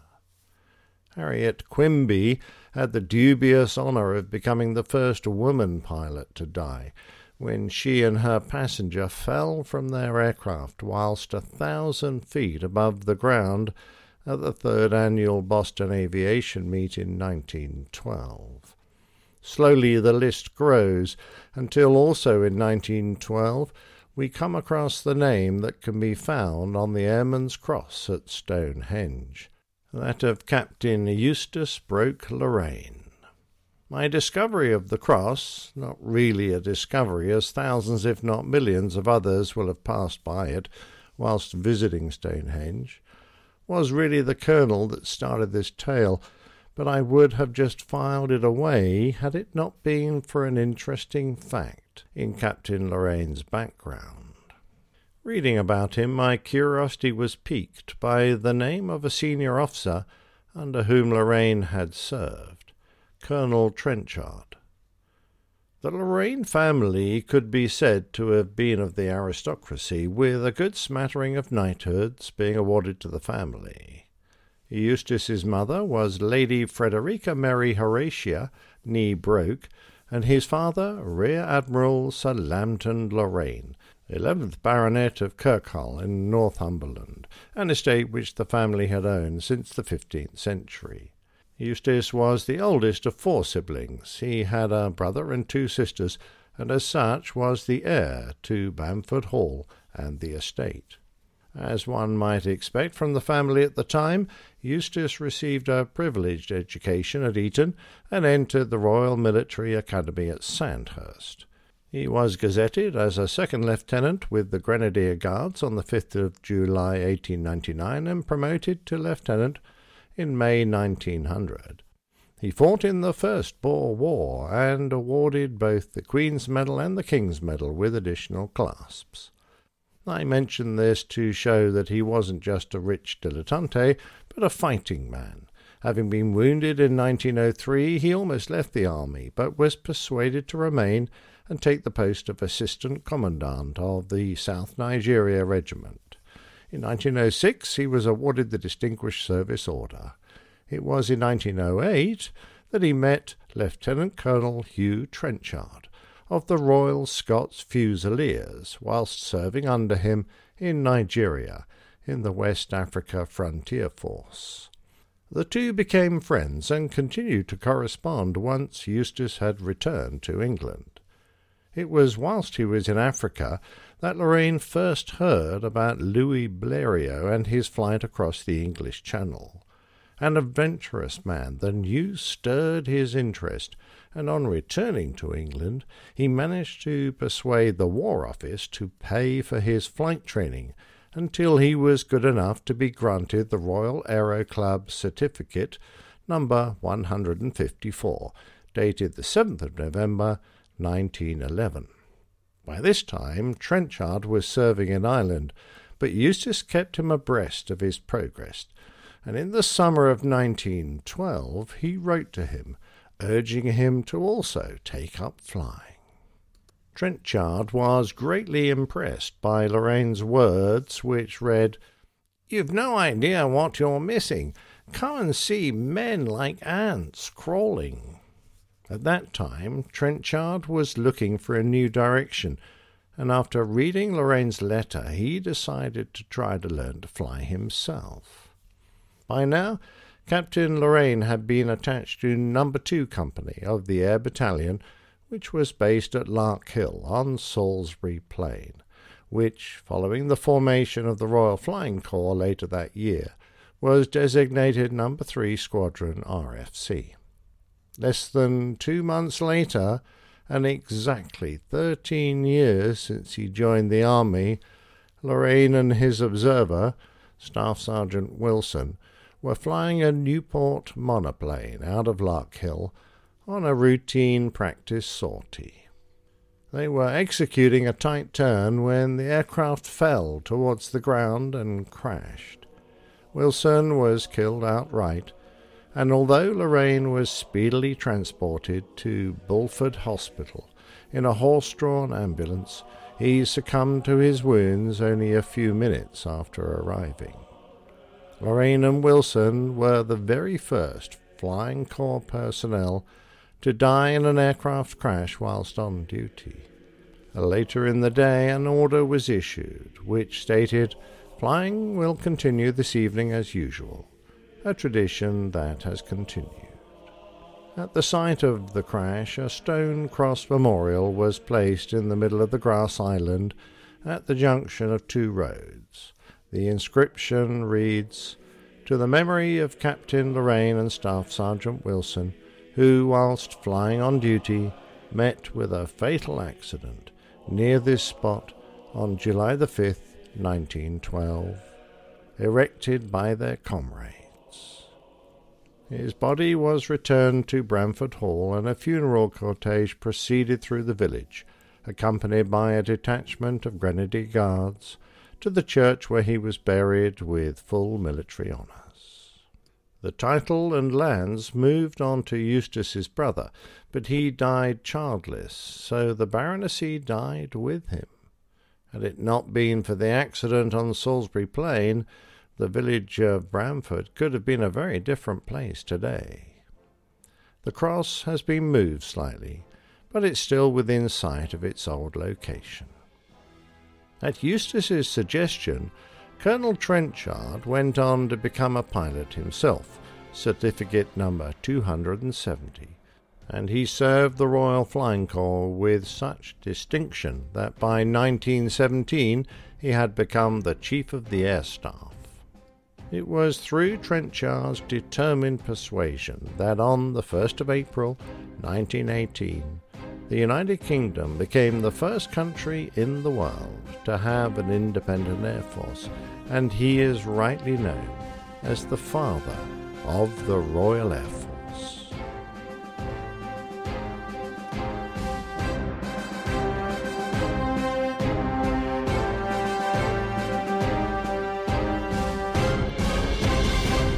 I thought you were. ah. Yeah, very good. No, I'm just the son of the Royal Air Force, not the father. I love the uh, Navy hymn that you had in there toward the end. Uh, Oh yeah, no, it's, it's it is a maritime hymn, I know, but uh, Well, there's it- a verse, it- at least in our hymnals, uh, with the uh, with the air. There's like uh, the first verse is the Navy on the sea, and then there's one about I guess the ground troops or something, and then the third verse I think is uh, the one about the uh, uh, those in peril in the air. So Exactly right, and it's a favourite, funnily enough, uh, at funerals. Uh, Mhm. But no, I think it's it's great. Um, that lovely story. Without that um, young man encouraging Trenchard to uh, follow him into the air, the uh, Royal Flying Corps and the Royal Air Force might have been very different animals today. So that's the reason I loved it, and I love the just the um, accidental discovery for me, not for everyone else, because lots of other people knew it was there, of the Airman's Cross, and then realizing there was a connection to Trenchard, I thought, wow, that's that's fantastic. I love it when that happens. A bit of fate. Yeah, absolutely. Great story. Thanks. All right. Shall we move on with some more feedback? You bet. Sure. All right. Uh, let's see. It looks like uh, three. Uh, oh, uh, sorry, sorry. Before you Yeah. move on, I just wanted to uh, shout shout out to Greg Willits. Um, Oh, yeah. very nice chap who uh, did the voiceover of for um, pardon me for uh, Orville uh, Wright. So uh, I think he sounded exactly like Orville. In I thought I recognized that voice. Yeah, if I hadn't have known, I would have thought it was Orville. Actually, I was going to say that wasn't words. actually Orville. That you dug up some old, old recording tapes. dug up old Orville. Made them sound old Orville. Yes. no, but I think it was a perfect, a perfect copy of his voice. So congratulations, Greg, and thank you very much indeed for taking time out of your busy day to do that for I will. me. I will have to uh, thank him as well for his help with I mean, he doesn't listen. I don't know. Probably not. I mean, who has who has three hours to listen to a show every week? Well, he said he doesn't. He seems to be very busy. Uh huh. He's lying to you. Um, anyway, sorry to interrupt. Yeah, and and if if you're not lying and you're actually hearing me right now, Greg, give me a call. We'll see. That's the test. We'll test. Yeah. Yeah. Okay. Um, You'll get a call like three years from now when he gets to this episode. you told me to call. Uh, item three from Kevin. Uh, I discovered the APG a few years ago and was immediately afflicted with a syndrome. I always had dreams of flying, but never got around to doing anything about it until Christmas 2018, when I was given a gift that ended up being very expensive for me a discovery flight at a local flight school. I then found and joined a flying club, hired an instructor, and I was on my way. While passing through the ATL on my way to Chattanooga, I so rudely accosted Captain Jeff on his way from one gate to another. I hope I wasn't too much of a bother. Yeah, it was kind of embarrassing. No, it wasn't a bother at all. I always loved being. Jeff, he just thought he was being called to the chief pilot's office again. Yeah, like, what- what? what you think every time. Yeah, did I do something wrong again? He's a regular visitor there. Uh, it was great to say hello and shake your hand and tell you that I had a whopping eight hours in my logbook. This past Monday, January 20th, I flew out of my home airport, KFWA, that's Fort Wayne, in the club's 172 to meet a uh, DPE. That's uh, what's the D stand for again? Designated, Designated pilot, pilot examiner. examiner at a nearby airport. I returned later in the day with a hole punched to my student pilot certificate and a temporary private pilot certificate. Yay! Way to go! Nice job. Thanks. I'm glad you're all crapping, clapping. Sorry, not crapping. Um, because I had no idea. Came as a surprise to us a little bit there. I had, I, I had no idea what having a hole punched in your certificate meant. I thought perhaps he'd been banned from flying. I never got a hole punched in my student pilot Yeah, I was going certificate. to say, I never feel got like a hole punched either. Maybe it's figuratively speaking. maybe yeah, like, like when you go to the DMV and you get a new driver's license and they punch a hole in your old one, Yeah. All right. Okay. Thanks for that. Or or, like your passport. Yeah, your passport comes back with a hole punched in it. or like my uh, ex girlfriend punching a hole in the uh, in the uh, wallboard or the drywall. Oh wait, That's that wasn't a metaphor. That actually happened. Any girlfriend that can do that is probably worth leaving. just kidding, of course. Uh, thanks to you and the APG panel for a great show and unknowingly getting me through. Thanks again. Always looking forward to the next great show, Kevin. And he is up there in Auburn, Indiana. And uh, great to hear from you, uh, Kevin. And I told him, uh, I, I responded right away and said, stories like yours are how I know what we're doing with the APG podcast is worth doing, Kevin. Thank you for taking the time to let us know how you progressed. I can't wait to share it with the rest of the community. So we did, just did. hmm It's awesome. Congratulations. Yes. Very exciting. We like Uh, good stories like this. Yes, we do. Um, and we're hearing more and more of them all the time, which is a really uh, uh, heartening thing. Not disheartening, but heartening. Um, Sam, number four. Um, first, I would like to say that I really enjoy the show, but I can't say that to be honest. No, wait a minute. I would like to here, let me start over. I would like to say that I really enjoy the show. I started listening to the full length episodes after being introduced to your content by Captain Nick's Plain Tales. Your shows are the perfect background to a watch on my general cargo ship, where I am currently serving as a chief officer. One of my favorite plain tales featured DP Davies, the test pilot. I would like to bring your attention to a series of interviews with him on the Royal Aeronautical Society SoundCloud, where he discusses his life and work. They are a good listen if you haven't come across them before, and then he gives us the link to that. The RAS website is a gold mine which also features interviews with Eric Brown and others. It's really worth a trawl if you enjoy aviation history. Thanks for all your hard work and accuracy on the show. Huh. Yeah. Uh, What show what? does he I think I he, don't- I think he's questioning our accuracy there. I see that. It should have been a question mark, not an exclamation. Yeah. Uh, kind regards, Sam. Uh, he's currently on passage uh, in Estonia to Scotland, usually residing in London. And then, Nick, I believe you were uh, communicating with uh, Sam. Well, I couldn't let that one pass without passing uh, Sam a quick thank you. Yes, you're quite right.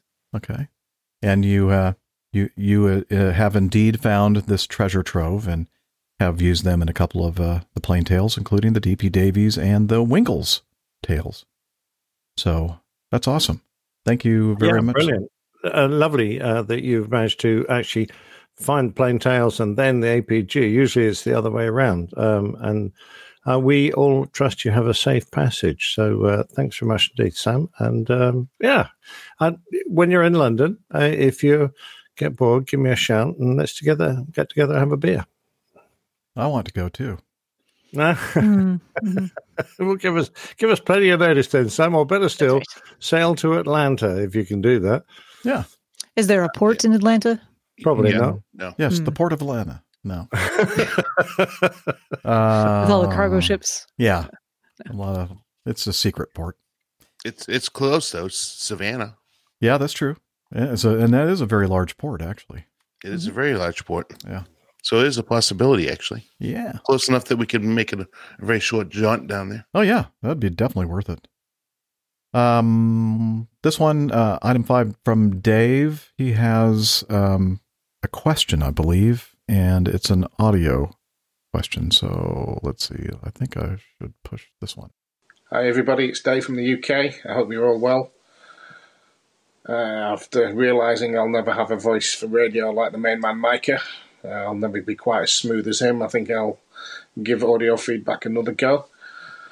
My question's based around the transition from military to civil aviation, and it's uh, directed mainly to, obviously, uh, Captain Jeff and Captain Nick. Uh, I'm just interested to know what the transition is like from flying something like an F 18 to then jumping onto a, an A340. Obviously, it's not just a, a sudden thing, there's a lot of a lot of training involved, but I'd like to know what that training involves.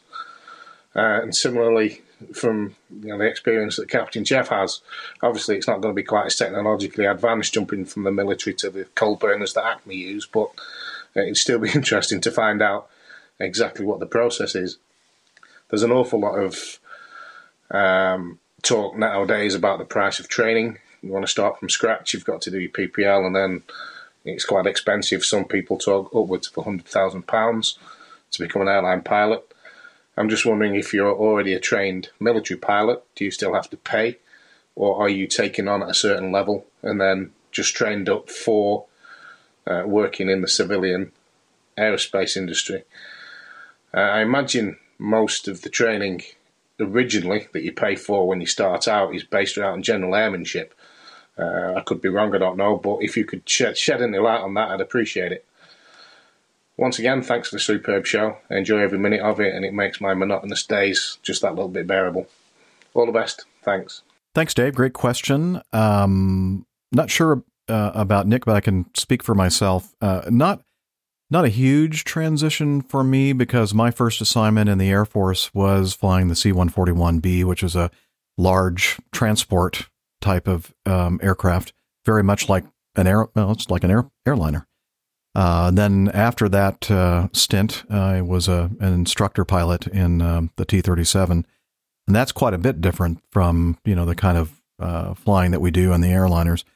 But uh, I'd already had the experience with the uh, the big jets, so it wasn't in crew concept and that kind of thing. So it wasn't so foreign to me. I have a feeling it's going to be a different story for Nick. But I can tell you regarding your last question, as far as um, you know, having to go, you know, get all your ratings and spend a lot of money on on that. Um, I think that most, if not all, of the military pilots that are hired now, at least at Acme and other major U.S. carriers, uh, it's not necessary. You you you take an examination in the military to get a. It's called an equivalency exam, uh, where it's it's a very easy test where you are just basically you know answering multiple choice questions, and then if you successfully uh, complete that, then you go to your FAA um, FSDO.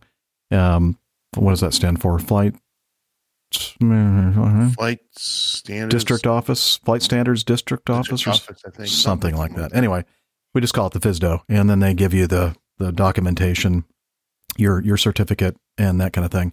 So it's uh, pretty easy peasy, and no need to go out to one of these uh, ATP schools or whatever to spend lots of money. Now there were some people in my time when I was um, interviewing with the airlines back in the uh, 80s um, that uh, went out and got their their full ATP uh, airline transport pilot certificates. And at that time, people were spending maybe $1,000, $2,000 to do that. I'm sure it's a lot more now.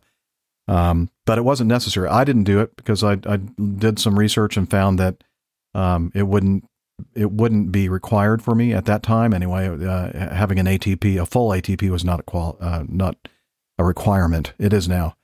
So um, yeah, uh, I guess the current day people are probably having to spend some money on that. So just a little bit of money, nothing compared to the amount of money people like Dana had to spend to get all the qualifications and you know certificates and all that kind of stuff. But um, anyway, so it was it was an easy transition for me, um, Dave, and now I'll let Nick kind of fill in the blanks for going from you know the the fast jets single seater kind of uh, experience to crew concept and flying big air transports.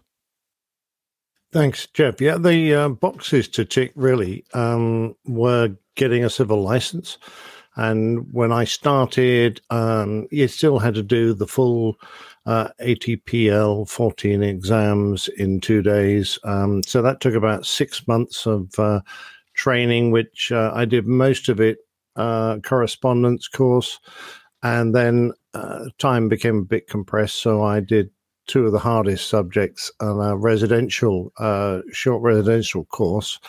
Um, and then sat the exams just a few weeks after I'd left the service uh, and passed all those. So that was that was great. Uh, and then because I'd flown, uh, uh, actually, the rules have changed nowadays. Uh, if you've done most of your flying on fighters, where they consider the thrust line to be on the center line of the aircraft, you'd need to do um, a twin engined uh, handling with engines on the wings, you know, stuck out there. Um, that wasn't really a requirement when I went through. The Phantom was considered sufficiently um, asymmetric to be able to use those time, use that time without another um, recoil.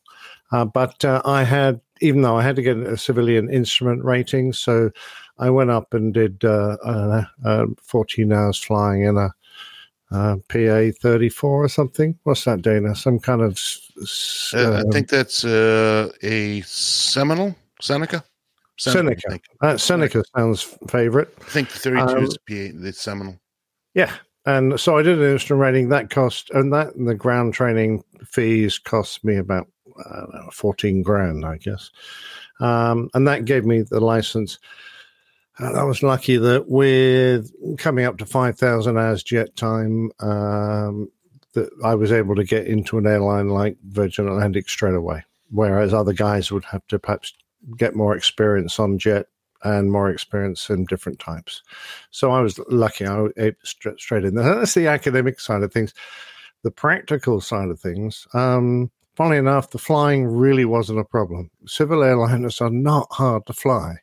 They're not meant to be hard to fly, and they're generally speaking, particularly the modern ones, they're not hard to fly. So I didn't have any problem learning to fly the airplane. I can be nice to people. I sometimes, uh, and I had flown with a, a, crew member um, for a lot of my career. So, and since most of our uh, operations are two pilot, it's not that much different having a pilot and a navigator, having a pilot and a pilot. Um, so I didn't find that a big step. Um, no, uh, the hardest thing really was learning um, the mindset of civilian pilots and um, the strategic element that goes along with flying really long trips. You know, there are elements of that you don't think about. Um, you know, depressurizations, fuel uh, considerations, engine failures, all that kind of stuff. So that was a big learning curve. Uh, that was the hardest bit. Uh, and also just um, shrugging off my military expectations and realigning my mind to what happens in a civilian company. So that was the hardest bit, but it wasn't even that wasn't very hard. So personally, I uh, didn't find it too difficult. Uh, others did. Others found it an absolute breeze and did much better than me. So I guess I was middle of the road. Ah, that can't be right. You're so That's modest. true, very true. All right. Very good. I think we answered all his questions. I hope so. Thanks. That's, uh, a good, good, uh, good question, Dave. Yeah, thank you, Dave. Appreciate that. And I'm sure that that's the same, you know, a lot of people are probably wondering the same thing. So thank you for asking it. Um, Dana, why don't you take this next one um, Sure. from Mike? I will be happy to, Mike. Thank you for writing into us. Well, we're talking about something again we were talking about earlier, a little bit of flight attendant information here. Uh, a few quick questions. What are the grooming standards for the flight attendants, specifically the males at Acme Airlines? I was on I was on an Acme flight last night, and one of the flight attendants had the side of his head shaved, but the top was long and pulled up into a man bun. he also was wearing two earrings. Why are the grooming standards different between the pilots and the other flight crew members? I'm assuming Acme would not wouldn't let their pilots do this. I could see Acme allowing their male flight attendants to have beards, but other than that, I would think that the same grooming standards would apply to everyone. In my opinion, he just did not project the professional image that I have become accustomed to at Acme Airlines. Jeff and Dana, what are your thoughts? Maybe I'm just becoming an old fat. Thanks for all the hard work each and every one of you put into the show. Sincerely, Mike.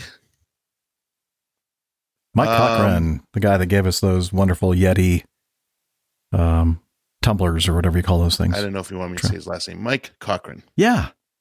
Okay, there you go. Mike Cochran. Thank Everybody you. knows Mike. Cochran. Mike Cochran. Um, Jeff, why don't you go ahead with that one? Oh yeah, okay.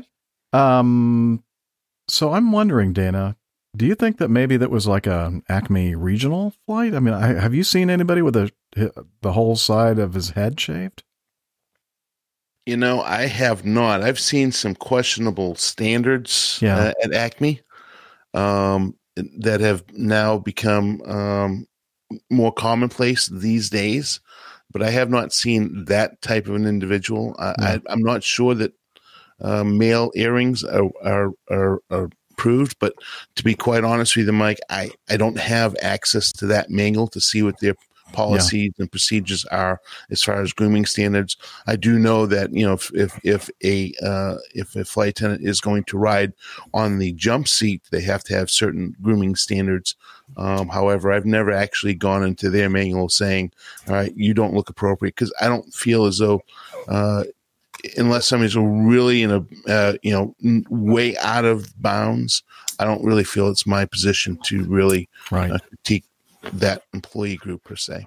I Um, do know that they're allowing more. Yeah, that's true. That's for sure. I have noticed that the young, the new generation of flight attendants uh, are obviously they must have changed the rules because uh, they're they they're looking different than they you know what we're used to seeing. Oh yeah, there was some fairly outrageous, what I would consider outrageous haircuts in my outfit, and my outfit's fairly relaxed, and that was before I left. You know, Hmm. so completely shaved at the side, big bloody stack of hair on top, uh, Mhm. shaved completely out one side, and a flop of hair. But that's a modern um, uh, or a youthful style of haircut. So Yeah. who's to say?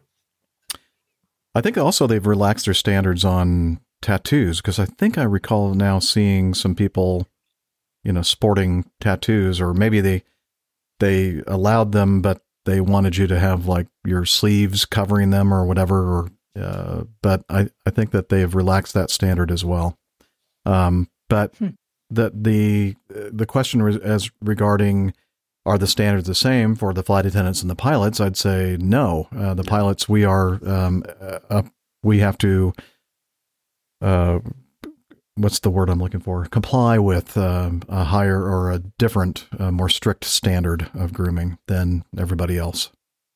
Like beards, for instance, we can't have beards, but I noticed that flight attendants and ramp personnel and that kind of thing, they're allowed to have beards. Um, Mind you, who um, who sort of monitors the uh, flight deck dress standards? Because I know the cabin crew get inspected by their senior member before each flight. Uh, who does a uniform inspection? I mean, it would be the captain. And do any of the captains ever pull up a first officer for having an unironed shirt or dirty shoes or something? it it is our responsibility, Dana. You can answer that. It's our responsibility. ab- to, absolutely. It's our responsibility, but on the same on the same token, you know, I, I, as a, a very well seasoned first officer, I must admit I flew with several captains that did not uh, meet the standards, and so you know, it- that's a real hard position to be in. If somebody's blatantly, you know, shows up to work and they haven't shaved in two days, you know, I might say go into the bathroom, you know, in first class, pull out your shaving kit and shave. Um, but you know, as far as polished shoes or wearing their hat, you know, I have the only time I've ever had a first officer that had a hat issue was that he wore it all the time. I mean, I kid you not. Even down, we I, I, I remember it very vividly. The uh, it's the um, uh, embassy is it Embassy Suites that has that free breakfast in the morning. Uh huh. Yeah. so I came down for breakfast, and there he was sitting with the hat on. Nothing Just the else hat? on, but the hat having breakfast. Naked Then we had like a three-hour delay. Did he have something else on underneath the hat? Did he? Yeah, nope. He I don't know if he was Oh. worried about being bald or what. you know, Naked with or whatever. no, we're But- talking about. Did he have any other clothing on? Oh yes, he had other clothing on. Did he have his had uniform, on, or just regular civilian clothes? No, his that would have been funny. No, he had his uniform. we're trying to get the picture here. I was first. I I, mean, I was imagining didn't have the- naked. he well, first I was imagining like I bet you regular were. Street clothes hat, and then I was imagining naked or like underwear hat. I guess I didn't say that very well, did I? It's just where our minds go immediately, Dana. Uh, yeah, I, I, I, granted, I, I, I should know. I should mind my p's and q's a whole lot better. Well, we, I mean, we seriously had a three-hour delay and was sitting on the airplane With his And- hat on? had his hat on. Was now when he's actually flying the airplane? Does he have his hat on too, with the like the the headset over over the top of it? It didn't go that far, but I'll tell Ah, you, it wasn't. Oh, that's a shame. That that's so fifties. So it's quite the opposite. And I did finally say something to him. You know, you can take your hat off. I would rather have that guy than the guy that never wears his hat.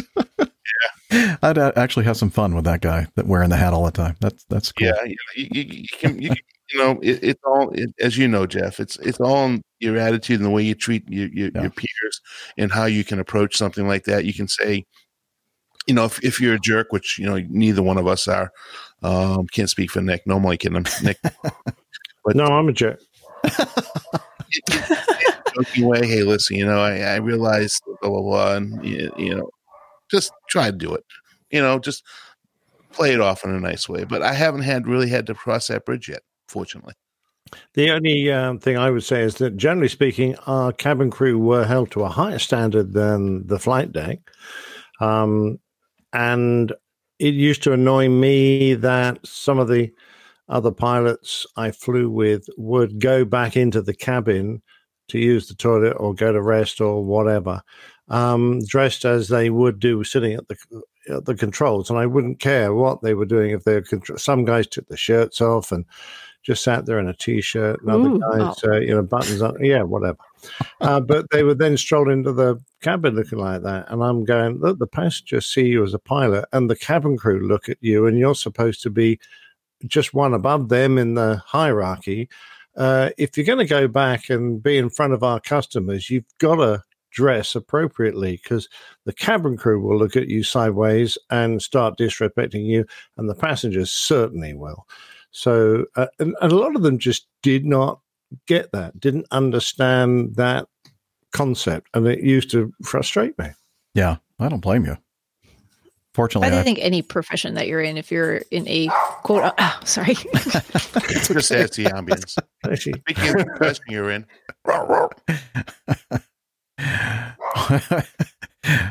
what did they like?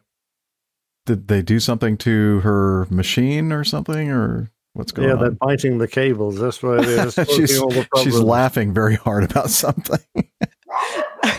speaking of professionalism, you know, when because we are your dogs come running in, podcast. barking all of a sudden, and jump on your, uh, right on cue. they hit the uh, cable for the headphones and it tried to pull it out of my ear and then it pulled it down on the floor and I was attached to it still.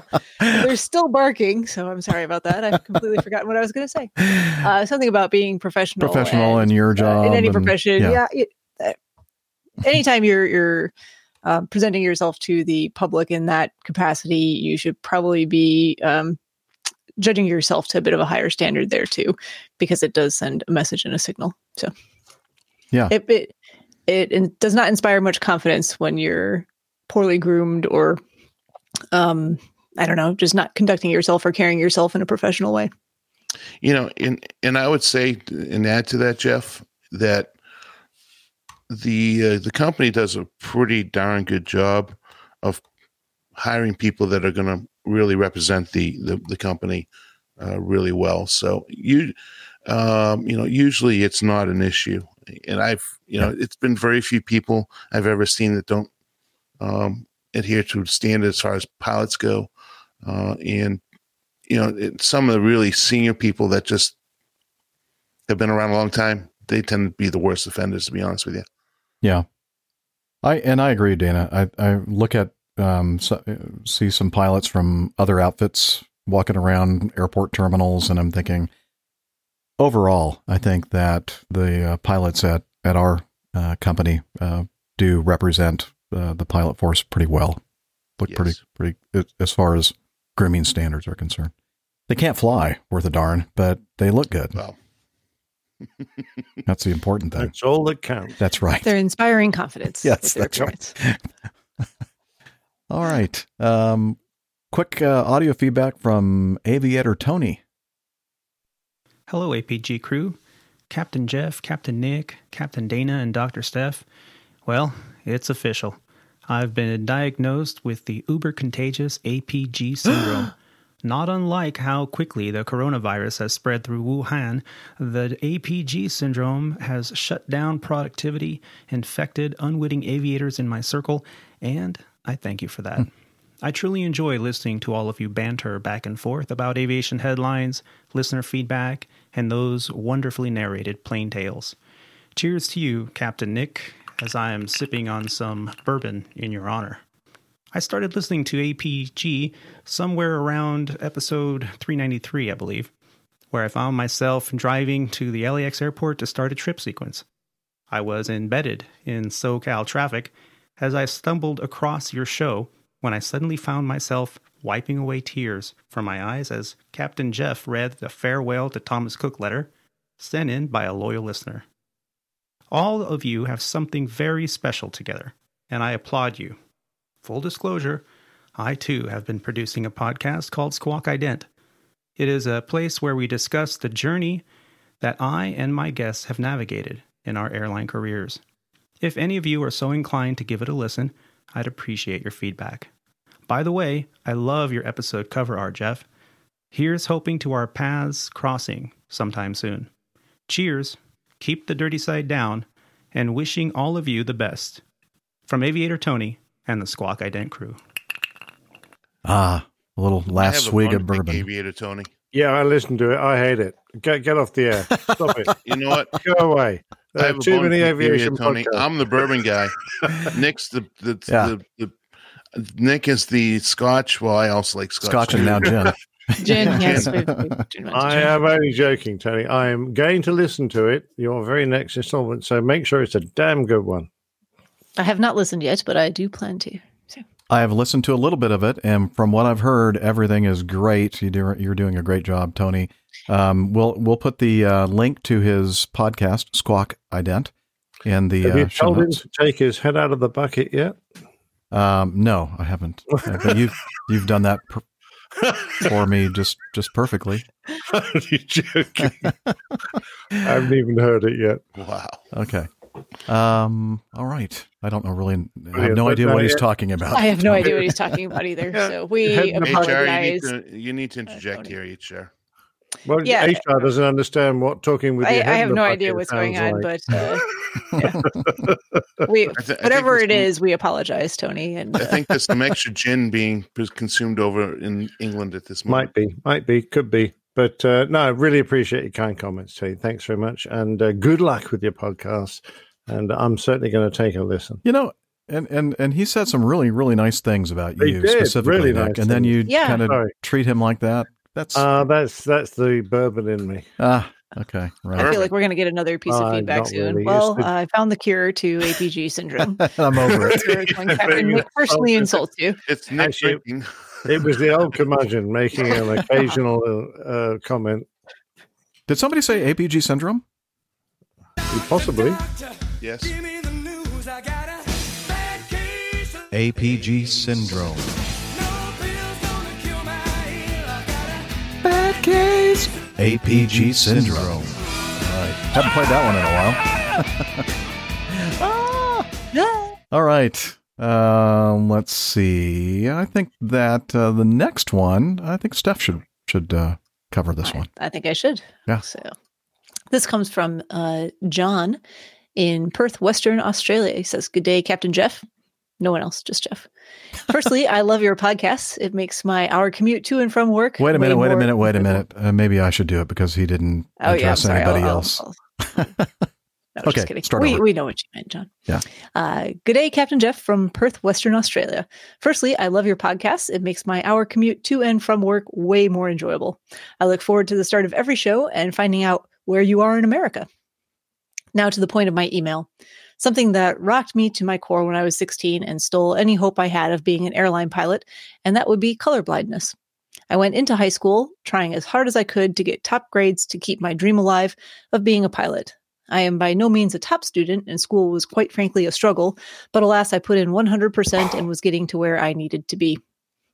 Then comes the bombshell. I attended an information session so that I could get my piloting career up and away, pardon the pun, and met all the criteria needed of me to commence aviation at a high school level. Uh, just a formality to do the medical before signing on the dotted line. My dream was about to become a reality, but then wham, the oh so gentle optometrist tells me so kindly, don't even bother becoming a pilot. You're colorblind and won't be able to. Oh, or a train driver or an electrician. Oh, and one more kick, not even a firefighter. I walked out of that room the most dejected and beaten person. My dreams and quite fl- frankly, my passion had disappeared before my very eyes, and there wasn't a thing I could do about it. Later on in life, I have tried to fight the Australian Army in regards to color blindness not being the stigma that it used to be, and that the systems they use are outdated and antiquated.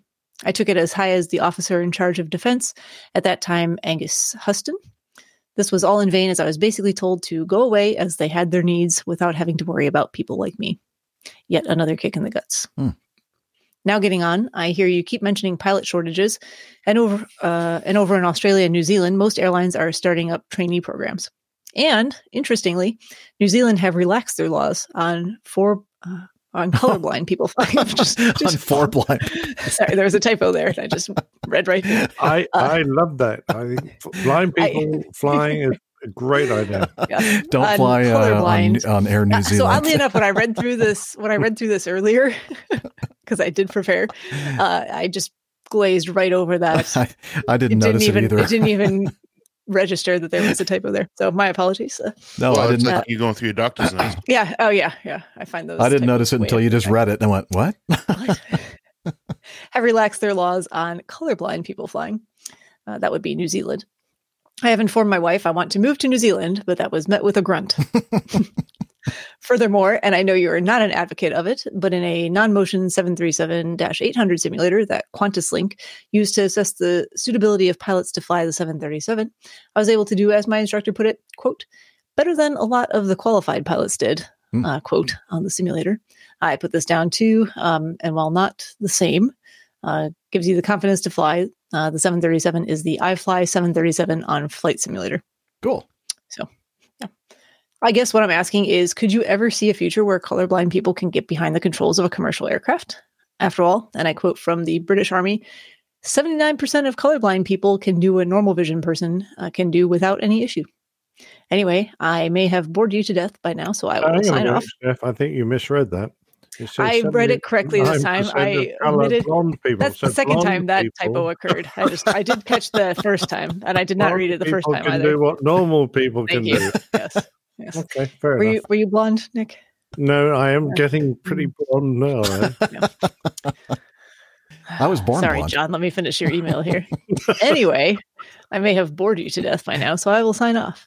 Keep up the good work, and thank you for allowing me a glimpse into what would have been my dream.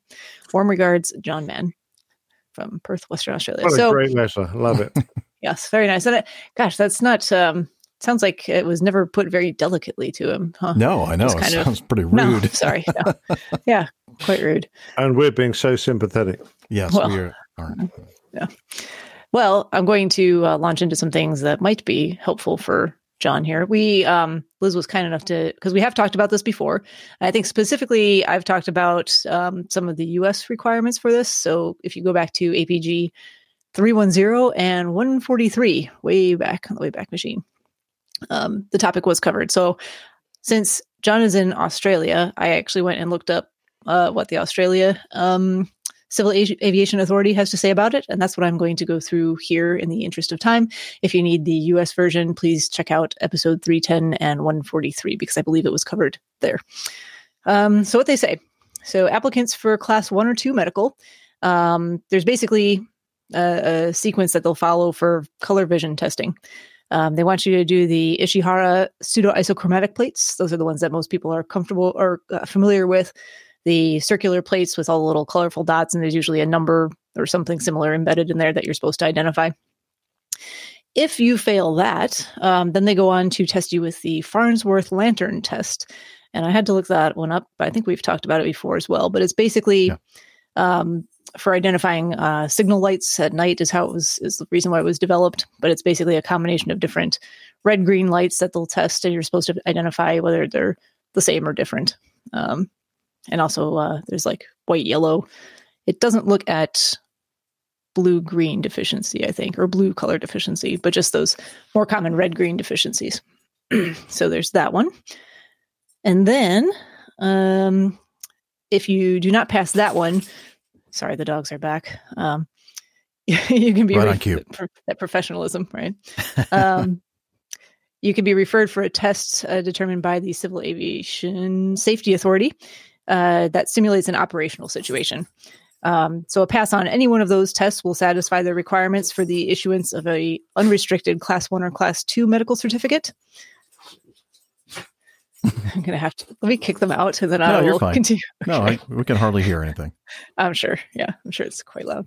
Anyway, um, new applicants for a class three medical certification or certification are required to pass the Ishihara uh, color vision test, and no additional or alternative color testing is available for that group. So I'm not sure how their class one, two, and three um, medicals are somewhat. They seem a little bit different than ours because that seems a little bit more restrictive. Perhaps they just don't offer the more advanced testing if you're just looking for that class three medical. So, but that's what they have um, on the Australian Civil Aviation Safety Authority um, site. So, hopefully that is helpful. Um, I think in this case, or in these cases, we've always kind of recommended it's probably best to meet with a aviation medical examiner because they can talk you through what that process would be and what the um, restrictions that would be in place might be that might be more relevant to you.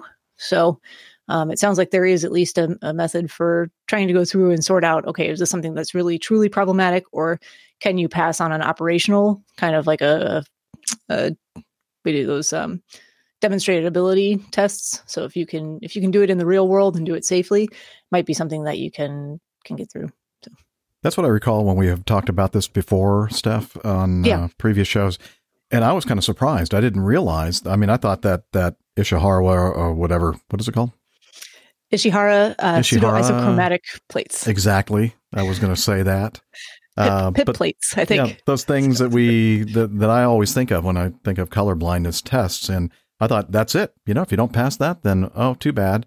But I think we had one of our um, listeners say, "Oh, well, it turns out that," and then he talked about that Farnsworth lantern hmm test, and Actually, I he was think able. Ca- uh, was it Captain Al had some information about it as well. I think Yeah, I he think had some information. Yeah, he might have been talking about that lantern test. Yeah, and I'd Um, never heard of that, and mhm. didn't realize there was any where to go if you didn't pass that first test. And uh, yeah, so I think that, uh, and I think we also talked about the fact that don't take no for the final answer. And that's kind of le- the lesson that uh, I've learned from some a lot of these medical issues. That you know, or don't, don't take no as a final answer from someone who is not well versed in the aviation guidelines. Right. You know, you can always you always want to consult with someone who's um, specifically um, has that background and training. So Uh, and even then, get a second opinion. yes, always get a second opinion, and then even a third too. So Yeah. Yeah.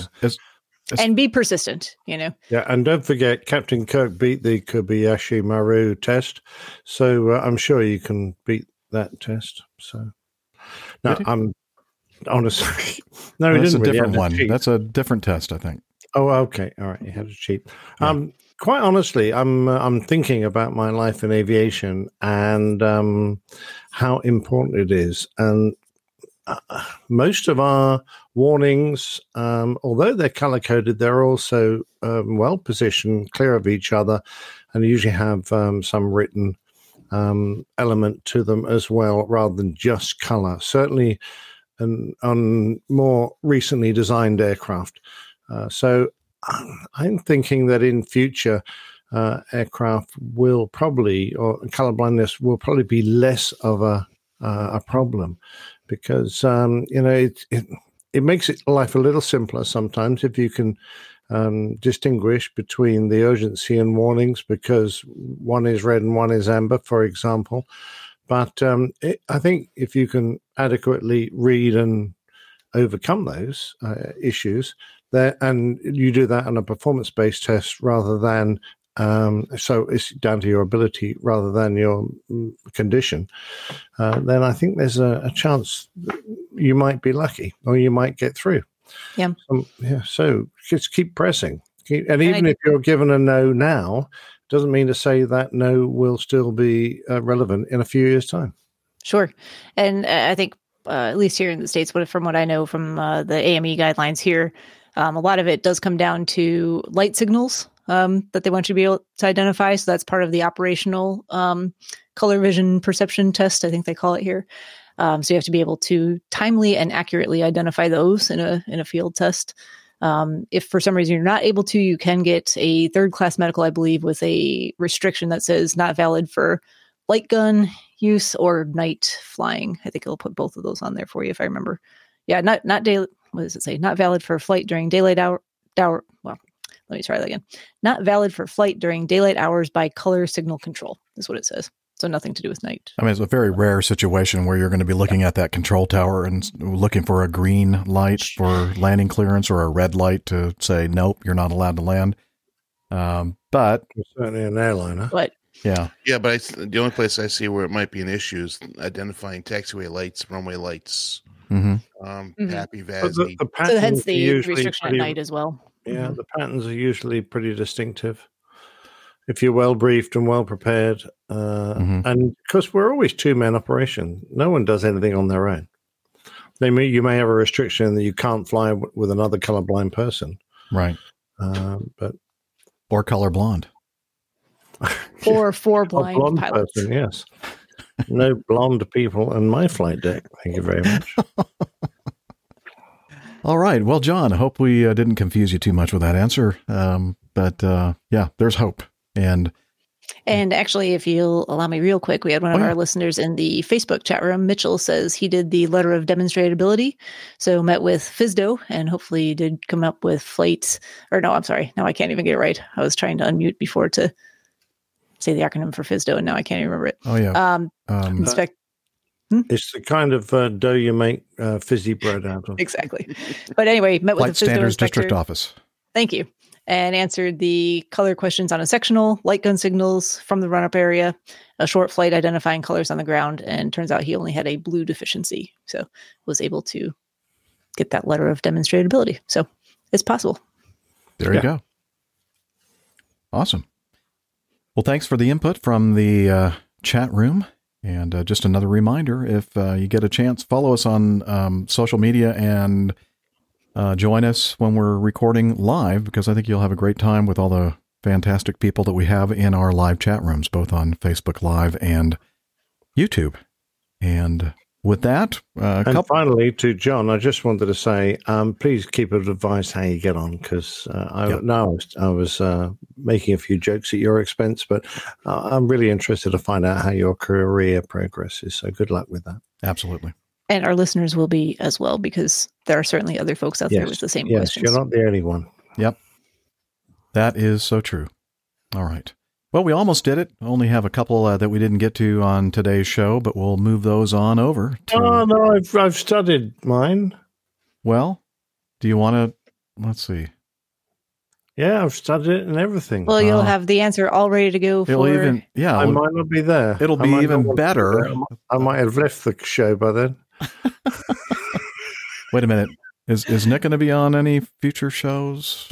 um, HR was planning on convening a meeting after Oh, okay. today's okay. I, show. I wasn't sure if you'd discuss. been if you Are had we, notified are we really that short? I can, I can get this done real quick. Oh, come on. All right. Uh, Can I really? Nick, item ten. Oh, you're very kind. So this is from uh, G-Man Glaucus. Uh, and uh, worst airplanes ever made? Uh, see below a link listing some of the worst airplanes ever built. There are some serious contenders here, but I saw a couple of interesting models. The DC-10, the ATR-72, the Dash 8, the Little Brasilia, once flown by Dana, and even the MD-80. Were, brackets are, they that bad? I flew most of them at many times and lived to tell the tale. Virgin Australia still operates the ATR 72, and Qantas has a few Dash 8s. What is the worst airplane you've ever flown as a passenger or a pilot? By the way, congratulations on your recent vehicle purchase, Nick. Great choice from a fellow four ring owner. Oh, is he a captain as well? I didn't realize. No, that's four stripes. Uh, okay. Oh, all right. On another note, what do you have on your epaulet set? You know, stripes your rings. Um, otherwise, they wouldn't go round. I don't have any Um, I know rings on my he's- epaulets. I know what he's talking He's about. talking about an Your car. Oh, well, right. Okay. Thank you very much. No, appreciate it. Yeah. On another note, there was a discussion about runway surface on APG 403. The other captain, Jeff, once sent a very comprehensive feedback on the differences between asphalt, tarmac, and others might be worth revisiting. Clear skies, tailwinds, and God bless. Cheers, Glaucus. Okay, Glaucus. Um, having four rings, yes, was a major influence on my car choice. Uh, it's possibly the worst list of aircraft I've ever had the misfortune to review. I couldn't find the author's name. I'm not surprised. And I guess that Money Poop or whoever they are just don't care. I could spend ages ripping it all apart. I'm going to try and be brief. Uh, it quotes many experimental aircraft that didn't make it into production. Uh, that's uh, kind of the point. Some were purely to gain data, like the nuclear powered aircraft, and were never intended to be mass produced, like the Grumman X 29. Uh, that was supposed to be unstable and need a flight computer. That's how it achieved its remarkable maneuverability. Others were beaten by competitors, but that doesn't put them on the list of the world's worst. Um, this bloke picks on the Douglas DC 10, stating it had an issue with its cargo doors that all opened outwards, not inwards, like regular planes. Has this bloke ever seen cargo doors in operation? They all open outwards. Not no, all. that's not true. Not on ours. Oh, really? but- Go but on, who most. No, they're inward. Yeah. Some, Well, all my some open out, some open in. Depends. Oh, Airbus who likes the in? Audi. Yeah. I mean, Uh, uh, uh, go on then. Who opens Dr. Steph, I'm stopping you right there because I was thinking the same thing. Great I minds, missed- Dana. Great minds. Mhm. I mean, come on. Who's opens in? Ours does. No, I just said Airbus prefers the Audi version. Oh, we do. We, we're not in it. Audi. We're out. Yes, yes, exactly right. yeah. Uh, this bloke- the uh, the Mad Dog, uh, they all open in. Do they really? Well, how Yeah. do you put cargo behind a door that opens in? Uh, well, the, there's no don't. cargo right behind the door. oh, well, that's a completely stupid idea. Um, he criticizes the original Wright Flyer for only managing a flight of 59 seconds and covering 852 feet, and for managing only four flights. Does he know that it was the very first heavier than air flying machine? No, obviously we know that. Uh, what was he expecting? A three-hour flight across the Atlantic at Mach 2? Uh, and of the Embraer Brasilia, he calls it one of the worst passenger planes in history. Any comments, guys? Yeah, I have a lot of comment on that. You never flew the airplane, and it's a very, very nice airplane. Very complex, um, but I enjoyed flying that aircraft quite a bit. The Brazilian? The Brasilia. Yeah. Absolutely. Uh, 105 Brasilias are still in airline service in uh, in you know North and South America, Africa, Europe, and Paci- the Asia Pacific uh, area. Um, he goes on about what you know the Saab 340, very successful airplane. Uh, it was on the list for just being noisy, so I give up. By the way, the Mad Dog gets there in as well. So um, Yay! What can I say? I love the photograph of the ATR on final with the cruise ship in the background because that's the ship I was just on. Oh, right. It really was. Yeah. Well, So I like I, the- I can't read the name. this? The Mad Dog was the unjustified airplane. I don't know. I like the I one agree with person him on the DC-10. I, that that was like one of my least favorite airplanes ever. Wow. I thought the DC 10 was a great airplane. Ooh. You know, it's An airplane. It, it is an airplane, and it depends on how the he. ta- this article talks about the MD-80 being slow, cramped, and inefficient. Uh, but it depends on the airline and how they've configured it. I think, uh, honestly, that the uh, the Mad Dog's seating is more comfortable than the 737s that we fly. Oh, I fly flown in one. It's quiet. That, that would be my number one choice on the list. Is the seven Yeah. Yeah. seven. I think it's uh, you know beauty is in the eye of the beholder. I guess. Um, yeah. So but- this guy doesn't know a thing. So No. thanks very much for sending that in. It gave me a chance to rant. Yeah, that was a good rant. I just zoomed in on the ship and I see somebody in their birthday suit on their balcony. Really? No, Oh, was it you again? it was me. Yes, but were you wearing your hat? yes, I had a hat on. Good. That's the important part. I'm only kidding. This photograph's like 20 years old, I think. Oh. All right. Well, uh, thank you, Glaucus, for uh, sending that in. I'm being sarcastic. Ah, Um, we liked it. Like I said, I like this one person helicopter thing, the Devil's Hover Bike. Did you see that one? no. Oh, yeah. I think I would have a fun time riding that around the lake out here. Yeah, they you show it over water. Be Uh, I'd be careful getting on to anything that says the devil's anything. Well, it's got the, the the design flaw, and I think they're right on this. Is that the um, rotor blades are underneath the platform that you stand on? oh, It's that's a very not, small platform. yes, that's Ooh. not good. One false step and that's it. Exactly yeah, right. fish food. Yeah. Yeah. Hmm. And they were going to use it for uh, American soldiers to fly around the battlefield. I could just some bloke landing in it and then thinking, well, I've now got to wait like two minutes being fired at while this propeller slows down so I can get off. Not going to happen. Not a brilliant design. No. Yeah. All right. Well, that was fun. Um, thank you for insisting that we do that, Nick. And so now, next time, though, we're going to talk about a positive view on uh, airplanes that we would fly from Peter in New York. Otherwise, we got to everybody else. So that's great. Um, all right. Anything else before we move on to the closing of the show? I'm ready. All right. So let me see if I can turn on the the uh, microphone that we have in the. Uh... Oh, there it is. Oh, hang on a minute. Liz is saying we didn't actually answer G Man's question. Oh no! Ah, you failed in your homework assignment, Nick. Well, I did. oh, I thought I made a what was good- his question? Let what was ask- the worst airplane you ever Oh, you've you've ever ever flown as a passenger or a pilot? You get to. I think we All right. kind of did. DC Go 10. on, Jeff. Well, yeah. Worst? I don't know. They're also Worst. good. Um, Oh, I don't know. I Really? My homework on The this. Hercules. It's probably the most uncomfortable journey and the longest and most awful journey I've ever. Oh, I know. Oh well, I, I know. mean, Being on a Herc. the the, the the 141 was um, at least as uncomfortable if you're riding in the back. Um, yeah. I've got one. Sky van. I mean, they're fun to jump out of, but they're uncomfortable, noisy, hot, Yeah, yeah. That noisy. Be, Did I mention that they're noisy? I've only ever heard about it, but yeah, I get it. It sounds good. How was the sound level on that? Shorts 360. Noisy. Shorts 360. Have you been in one, Dana? Oh yeah, when I was with BizX. Oh, did you fly one? I did not. Just fly flown. Yeah, I didn't know BizX flew those. Ah, We interesting. had, uh, I think about 18 of them. somewhere ah, not had- not comfortable, huh? Not comfortable, not pressurized, Ah. very hot, um, very noisy. Um, it's just, I think it's one of the ugliest airplanes. It's a flying box. Yeah. It's a shoebox. And so that was uh, truly one of my least favorite airplanes. Yeah, the flying box car. Yes. Shorts 360. Yep, the 330 was even worse. It had that twin tail, but the uh, 360 had a modern single vertical, st- uh, yeah, vertical stabilizer. All right. Well, anything else? Is it okay, Liz, if we proceed? Can we go home now? Okay. Yeah. Okay. She has You are thumbs up. home. Yeah, she's giving me a thumbs up. Okay, great. All right, so let's uh, revisit the uh, the bathroom over here. See if uh, You finished yet? um, Oh, he's moved out to the shower. You were too slow. Hello. Hello, come on, it's time again. What are you in the why are you in the shower? Why do you do this every week?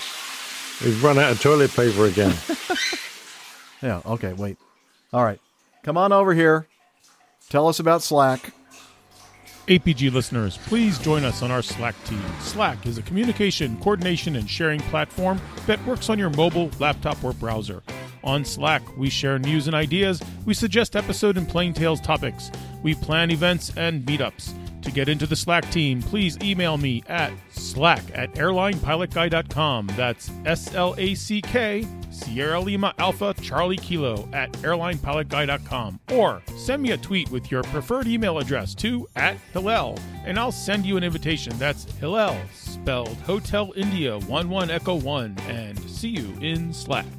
Well, thank you for for telling us about Slack. So you can go ahead and Was she Have- sitting on the toilet while he did that? Well, I don't, I don't know. Um, wait, hang on. I hear something. oh, no, really? Ah, oh yeah, Delta P. Thanks for that. How about having a little extra slack?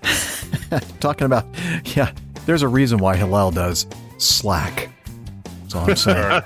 um, so uh, we also have, uh, we're also on other social media. We like to call it the social meds. And Dr. Steph, can you do? I know your your screen has frozen, but uh, can you uh, tell I'm- us? I'm about, back. Oh, Yeah, you are. Okay, Okay, great. yes. Tell us about the social Hopefully, it will it will last. But so if I drop out, you'll know why. Okay. Uh, yes, social media. You can find us on Twitter. Uh, we are at APG Crew. That is our handle. You can find our individual Twitter information pinned to the top of that page.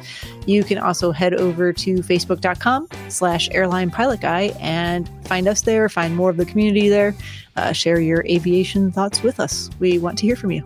Absolutely. And in fact, speaking of the Airline Pilot Guy website, um, let's uh, see if I can share the screen. I'm doing this so well. All right, here we go.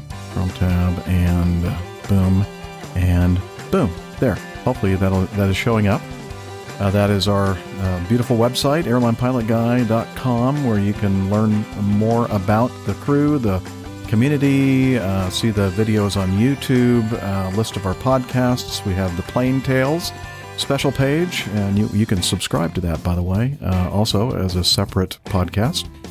Uh, information about the Coffee Fund, the APG store, uh, ways to contact us, and the all important APG community calendar, and the little magnifying glass doohickey thing that uh, allows you to do a search on our site if you're looking for something in particular. So check it out, airlinepilotguy.com. And until next time, wishing you all clear skies, unlimited visibility, and tailwinds. Oh, before we do that, I forgot to do this last time. Thanks to our producer Liz in Toronto. Thank you very Thank much you, for Liz. making it so much easier for me and Busy baby. all, all that. So, and until next time, wishing you clear skies, unlimited visibility, and tailwinds. Take care and God bless. Cheers, y'all. Bye, buddy. Smooth landings, everybody. See you next time.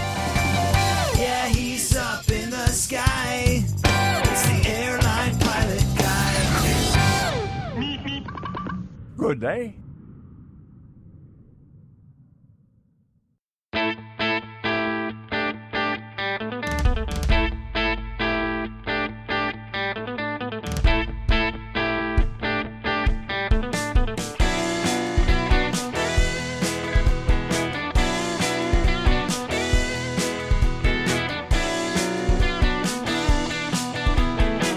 I used to be such a good, good pilot till I started APG.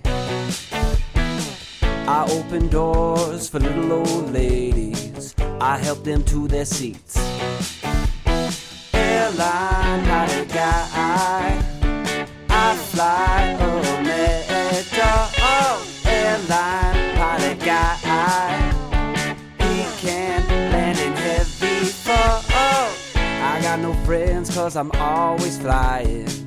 I just don't have the time. But I can land this old plane. I can land it just fine. Airline pilot guy, I fly